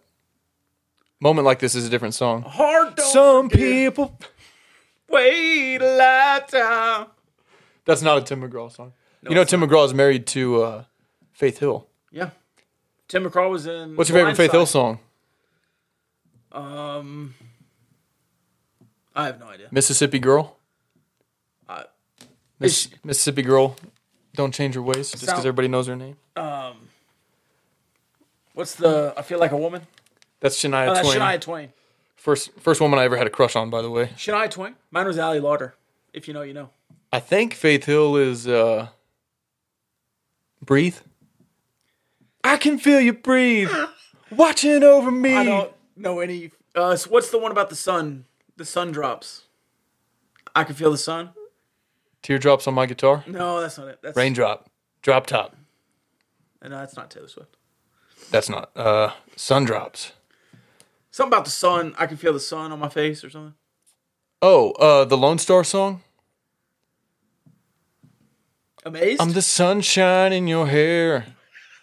no, it's I'm the Faith- shadow on the ground. It's either Shania Twain or Faith Hill. I'm the whisper in the wind. And people say that George Strait is I'm the your best of all time. imaginary friend. That's a great song. and I'll be there till the end. All right, what other random country Joe musicians? Do what? Joe Diffie. I don't know Joe Diffie. He's a John Deere man. You like the song Snake Farm? Yeah, I know a band called Snake Farm. Yeah. It Yeah, just sounds nasty. So Snake Farm, the band. Snake Farm. It You're not going to believe is. this. You're not going to believe I, this. I bet I will. So my stepdad's friends have a band called Snake Farm. It's a bunch of like 60 year old guys in, in Plano. they go to like the local like Applebee's and not Applebee's, but like Yeah. restaurants like that, and they'll play out on the patio. Oh my god. They refuse to play. What's the song they won't play? They won't play Tom Sawyer by Rush. I don't know. It's a cool song. Be me. Da, da, da, da, da, da, da, da. Uh, were we still in the mailbag? Or we, we were making picks. Yeah. Texas versus Baylor. I'm gonna be honest. I had a, a Primo Vibes gummy before you came over because I thought it would, I thought Okay. we weren't gonna have a long episode. Here's the situation. We were gonna do Texas Baylor. You didn't even tell me what the spread was because you started You s- singing about Austin, P.S. and and that's that was the rabbit trail. Yeah. All right. What's the spread? No free What are you pointing? at? No, I was just I had a Primo Vibe earlier. I was just gonna say if, if you order Primo Vibes at primovibes.com, you can use the promo code KKM. They're great, dude. A lot of primo vibes in the Cardinal Sports Center studio Great vibes today. Um, after you were so aggressive last week, I, it's kind of nice to know you're my friend again. Uh, Baylor text Baylor uh, eight and a half point dog on the road against Texas. Yeah, give me give me the plus eight and a half. Really, Really. I took this. And if not, if not, then uh, Dave Aranda sub five hundred in the Big Twelve through three years. well, you can Something to monitor. he can cover and still be that. Well, if they don't cover, Oh, against the spread. yeah. Sub five five hundred against the spread. No, no, no. If they don't cover, if they lose by nine or more, Right. then they will have for sure lost straight up, and he'll be below 500 straight up in Big 12 play through three years. Right. Despite they, everybody wanting to, and I quote Dennis Green, crown his ass. but they could cover and still be all that. But I said if they don't, then Dave Aranda will be below 500. You see what he does? I, I just said the same thing that I told you the first time. Right, but I wasn't correcting you. I know I you was weren't. just adding on, and then you were correcting me. Even No, though I'm just saying if to. they don't cover, then they obviously didn't win. Right. So he'll be below 500 in Big 12 play through three years. Um, He is who we thought he was. I took Texas at minus four and a half. I I think Texas will win the game. Well, aren't you sharp? Um, I did not think it would go. I, I even think this might have even been a look ahead line that I took last week or two weeks ago. Hopefully Texas wins by six, and we both That would be awesome. Uh, 56 total. over. I have not done the pick 'em yet. Remind me to do that before you leave. We didn't do it the last two weeks. No, we did it last week. I did. I did. Okay. I didn't see it. Mm, we might not have posted it, but I did it and sent it to you. Uh, West Virginia, Oklahoma State. What's the spread? Uh, minus eight and a half again. I, I always pick the ears, and Oklahoma State's been so bad down the stretch. Give me the ears plus eight and a half. In Stillwater. Who cares? They're pretty striking road and away. It, they've not been good for the last month. They've been bad. West Virginia? Oklahoma State. No, West Virginia's pretty striking home and away. Okay. And they're on the road. Oh yeah. Oklahoma State's been really bad. I'm doubling down on West Virginia. Plus eight. I think we agree there. Uh, total 64? Under. Oklahoma State can't score. Yeah, it's going to be way under. And I surely Spencer Sanders doesn't play again. He might. I don't know. The usage rate on him against Oklahoma was insane.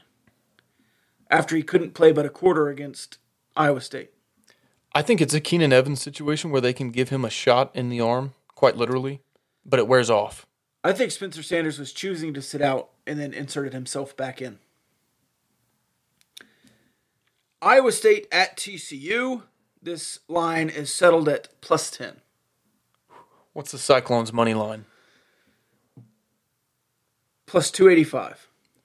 Let's ride. In Fort Worth. You think so? Let's ride. We're about to find out if Matt Campbell's got a five star culture. One team motivated to make the college football playoff, the other team absolutely nothing to play for other than ruining their season. I wouldn't put it past them. Uh, I would I would take TCU to cover. And I have not been on that bandwagon for most of the season. I've tried to fade TCU at every turn, so maybe this will jinx them. Kansas at Kansas State. This is the Sunflower Showdown. Cats. I was really trying to figure out what to say there. Minus 12. Cats. Wildcats minus 12. Total at 62 and a half. Under. You know what I'm betting. Kansas's opponent and the over. Hell yeah. Texas Tech, Oklahoma, plus two. Texas Tech at home, total is 64 and a half. I will start this one. I'll take Texas Tech. I think they'll win the game. I think this is a very tight total. I'm going to go close game 31 34 28. And it's 27 to 28, fourth quarter and Tahj Brooks scores, and they have to review it, and they call it uh, confirmed. Just like Taurean Henderson. I'll say Texas Tech wins. I'm a believer in the momentum, both within this season and of the program generally. And I think you're finally going to check these boxes that we were talking about. First winning conference record, all that good stuff. I'm a believer. I don't know what the game will look like. I think you just find a way to win at this point. Yeah, and it's it's really hard to peg, huh? Because on one hand, just run the damn ball, but on a bunch of other hands, you know, what does Tyler Shough do well? What is this defense susceptible to? What are your guys doing? You got to figure all that out. Do you want to say a bunch of stuff we're thankful for before we wrap up? I don't know if we have to do a bunch, but uh, we can certainly do that. Well, it's a season of Thanksgiving. Yeah. Do you have them written down? Got a few. Okay. we didn't prepare for this. Hopefully, off the top of your head, you can think of some stuff that Sure. you're thankful for. Yeah. I am thankful for the Parlay Picadors. It was back in, oh, I don't know, May, off season, a little bit bored, not really sure what we were doing next with the podcast. I was like, dude, what if we start a Patreon? And you were like, yeah, what, like, what would we do? I was like, I don't know. Like, we'll, we'll figure out the perks later.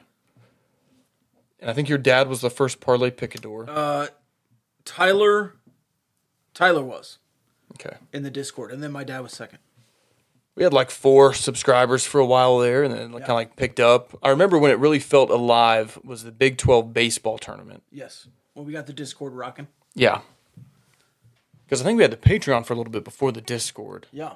but anyway it's grown into a, a really fun online community but also offline i've gotten to meet a lot of them and, and some of them that i knew before get to know them a little bit better when they come to lubbock for game day weekends and it's just a lot of fun and not to get all sappy and crap but like people uh, you know get married have kids Right. in the six months we've been doing the Discord. And it's like fun. It's like you feel like you know these people and, and they're your friends. And so we didn't have that six years ago, even though we had had the podcast up and running for close to a year. So it's been a lot of fun. Maybe it's not for everybody, but if you do want to join and, and be a part of that, patreon.com slash gambling gauchos. It's five bucks a month. A lot of perks. I love how you can. I'm thankful that you can work an ad read into everything. Yeah, it felt like I got really insincere at the end there because it That's turned right. into an ad read, but I meant what I said. Yeah. And then a portion of proceeds go back to the Matador Club to support our student athletes.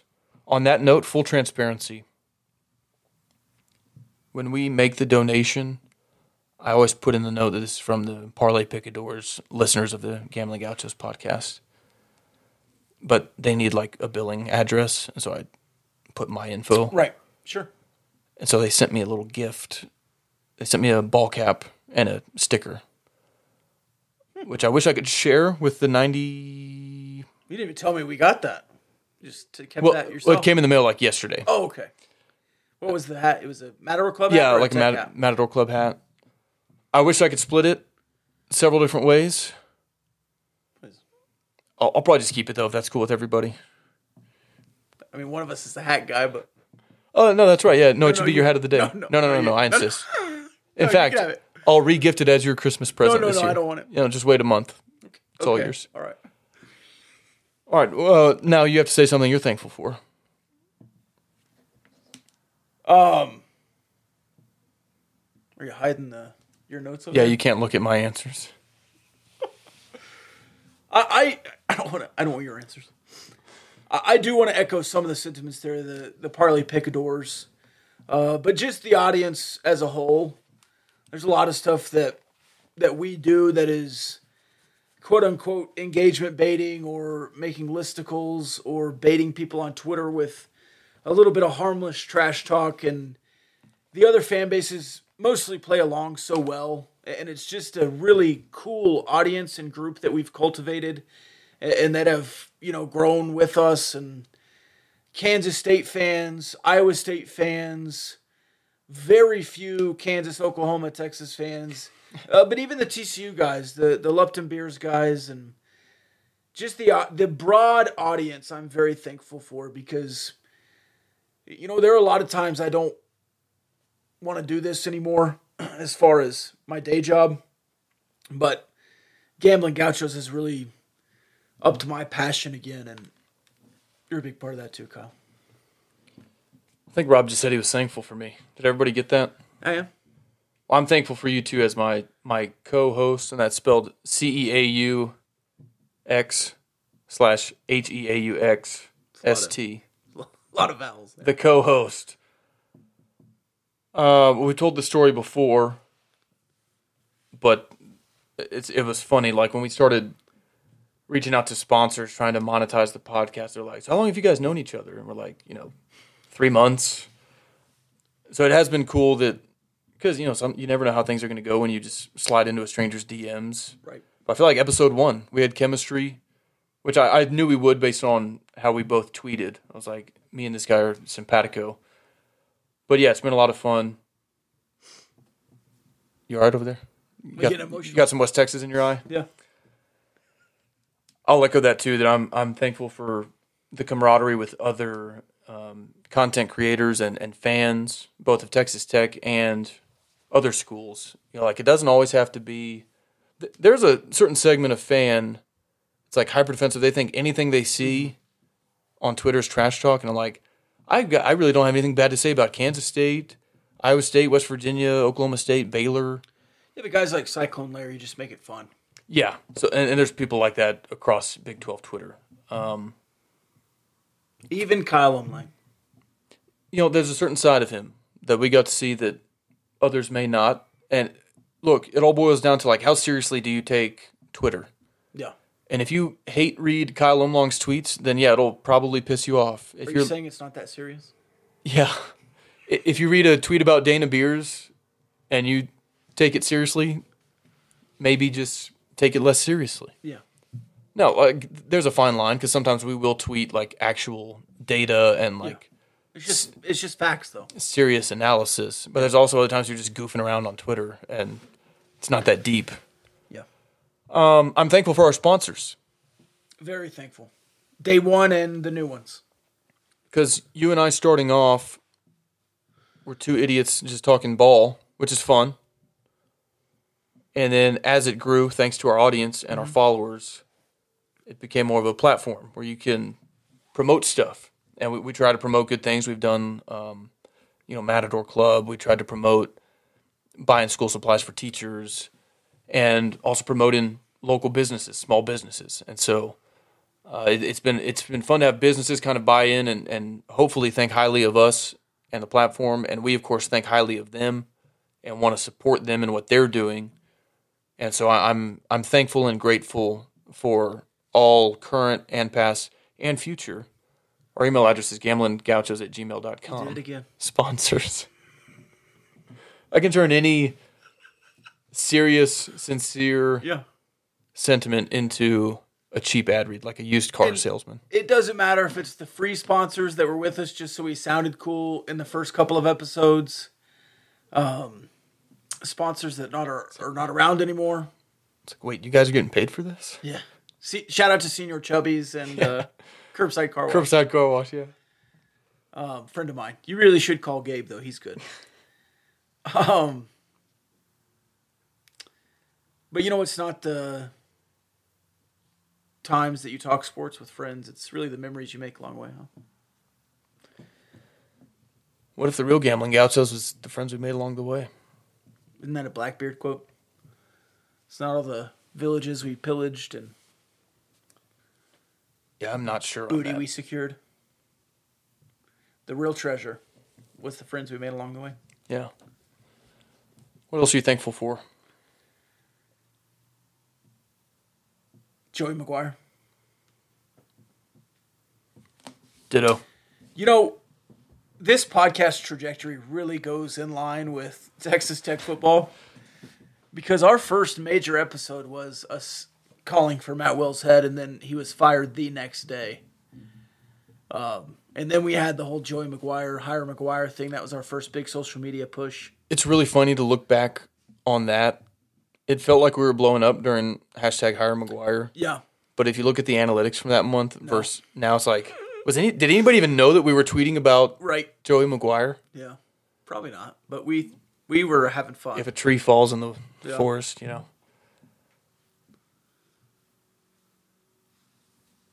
Do you have anything else? Oh yeah, I mean, I could keep. I'm a pretty thankful guy. I'm thankful for your family that allows you to miss so much time and come to all these episodes Yeah, honestly, pretty insane volume of and content listen to us. during football season. You and I do three episodes a week. Yeah. Gad is usually 30 to 45 minutes, but these drone on, and it's it's my fault. It's like, oh, we just did an hour and 45 minutes Pretty equal. because Kyle was telling stories about his high school football coach. Hour 45. Yeah. Yeah, told you. I got a good sense for this. It's really an hour 50, but I don't remember how long we had it on before we started streaming. Um, and so yeah, it is. It, this is funny. We were also singing country music for about 10 when we minutes. when we started the podcast, I Uh-huh. knew that my wife was with child, but it was at the stage where I wasn't allowed to tell anybody. Yeah. So I was like, I'm about to start this podcast with this guy. Like, he's going to be throwing a curveball, you know, six or seven months into this, and it, you know, usually we always make it work. Like, put her down for bed, and then I come over to record the podcast or whatever. But yes, I am very thankful that my wife allows us not to do like one episode a week, but three a week Right. and you know communicate with people on discord and publish articles on patreon She drops a couple hammers in there too. yeah she's like the the deadly the silent assassin she'll lurk until just the right moment on discord and I don't know that that's a great. It's fine So, never mind. so yeah thankful thankful for that as well and uh, yeah my mother-in-law is like probably probably our most loyal listener i think she's Yeah. probably listened to every single episode which even awesome. i have not done That's awesome. I have not either. how often do you listen to our podcast I don't. I do sometimes just for feedback. Like when we first started, I was like, man, I say uh every other word. Yeah. Uh, Texas uh tech uh will uh win. I'm sure I still uh suck at it sometimes, but I, think I've gotten better. I also do 15 hours of live radio, so I, I don't need to listen to my voice any more than I already do. Right. I also like to listen to interviews hours. over again because a lot of time during I, interviews, I have listened to interviews, yes. I'm thinking about the next question or like a follow up, Mm-hmm. and I, I learn more when I re-listen to the interview. Yeah, sometimes I'll go back on patreon.com slash gambling gauchos to listen to some of those great. Okay, that one was your fault. Dusty Womble. I'm thankful for all the people that have joined us as guests, especially early on, Yeah. because I think now, n- not to I mean, BJ, 600 followers, maybe when he. Yeah. Before we even started the podcast, I actually reached out to people. Don't know this. I reached out to BJ as being like a third host and, and joining us way more often. Uh, we worked kind of a. I don't think I actually ever asked him that. We we talked friend of the about show asking him that. type arrangement. Yeah. But yeah, so it's one thing, and I don't want to minimize at all the guests we have currently. Oh no. But if we reach out to, let's say, like some beat writer at a local newspaper to get some insight on the next opponent we're playing, they go, "Oh, these guys have thirteen thousand Twitter followers. They're probably legit. They have an audience. I'll do it." But we had like a little NCAA record holder, BJ Symons, Yeah. when our uh, our logo on Twitter was Rob's Memoji. He's BJ's probably like, who the hell are the gambling gouts? What is that? Now me and BJ had he'd been on the Rob Bro show. Okay, So we had some. okay, yeah. standing No, you had your ties. But still, Dallas Braden was real early. Jeff Goodman. Jeff Goodman bit on the on the bait. as a joke. So I mean, Jeff Goodman, we just DM'd him and he was like, "Yeah, sure, I'll come on your podcast." We're like, "Oh, okay." And then you tweeted as a joke, "Who should we get next?" And somebody was like, "Dallas Braden," and they tagged him, Yeah. and we're like, "Yeah, right." And he responds, and we're like, "Oh, okay." And so we All right, DM, we're yeah. like, "Do you want to come on our podcast?" He goes, "Yeah." Has he ever answered us? No. Should we quadruple text him? Well, we need to ask him if he wants to come on again. We definitely will. That'd be good to catch up with. Yeah. But Sonny Cumbie, Yeah. something I never talked to you about on the Sonny Cumbie interview, just kind of a funny thing. Um, I had I've talked to Sonny Cumbie before, but really just like either in a press conference or like I'd never interviewed him one on one. And when we opened that interview, he was like, "Yeah, it's great to talk to you guys again." I and and I was like, "Well, well, again, I don't know if it's again." Sonny Cumbie must have read and mastered Dale Carnegie's How to Win Yeah. Friends and Influence People. So good. He, He is so good. he we were old friends, man. if I was a if I was a three star prospect, I would probably go play for Sonny Cumbie. He would win me over, Yeah. and my mom over, and, and my mom's over. She'd be like, "You need to go play for that guy. Yeah. He's going to be really successful as a head coach." I, yeah, I, I don't know if he's in the great greatest spot, but sometimes you just got to take the job, and I, I think he can turn that around. So yeah, he he in that interview, you're right. He had never met me before, No. had never talked to him, but he pretends like I'm some old friend. Yeah, hey man, good to catch up with you again. I'm like, oh, Yeah, okay. it made you feel good. Yeah. So yeah, having guests like that that really, in some ways, we probably don't or didn't deserve their time at the time when we interviewed them. It's pretty cool when they when they will you know come on and, and share some insight with us. Yeah, so and a lot of that is they're thank- also thankful for that too. childhood heroes. I, grew up a Sonny I know. Cumbie, B.J. Symons fan. Yeah, we talked to Mickey Peters early, way early. yeah, He was maybe our second guest, Mickey. probably Peters. so. Yeah, Um, even guys like uh, Norense Odiase, Norense Odiase, Keenan Ward, where more play- recent. we're, we're older now, but it's also uh, amazing to watch those guys play and then connecting on a different level. So Yeah, because those two were students when I was a student, and so I was like going to the games to cheer on yeah, my peers, like age wise. Like those guys theoretically could have been in my math class or whatever. Certainly not. Certainly not my peers athletically. well, I, you're in a sub five forty. Almost. Yeah. and I, I'm thankful for the latest addition to the Gambling Gauchos, Ryan Mainville, Yeah. because I wouldn't say it's a heavy lift for us. We we enjoy what we do, but it's a lot of content to get out there. He knows basketball better than you and I do, and so we've always been impressed with him as a content creator and as person with a lot of valuable insight. And so we were honored that he wanted to be part of the team, and that's just getting rolling. What's up? Speaking of rolling, I'm also very thankful for Phase Three. Um, that I think is going to be really, really cool for a lot of reasons. And we can't exactly tell you right now what it is, but very soon we'll be able to. Um, would you say, do you have a date on that?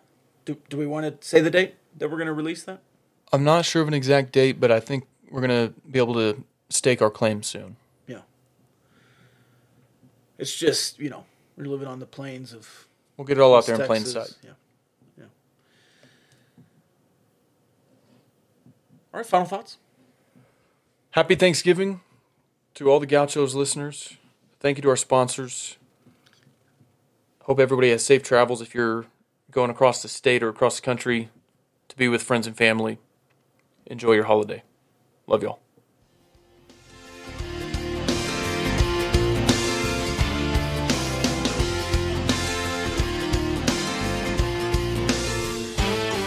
It was Labor Day weekend, I was 17. I bought a Coke and some gasoline. Drove out to the county fair.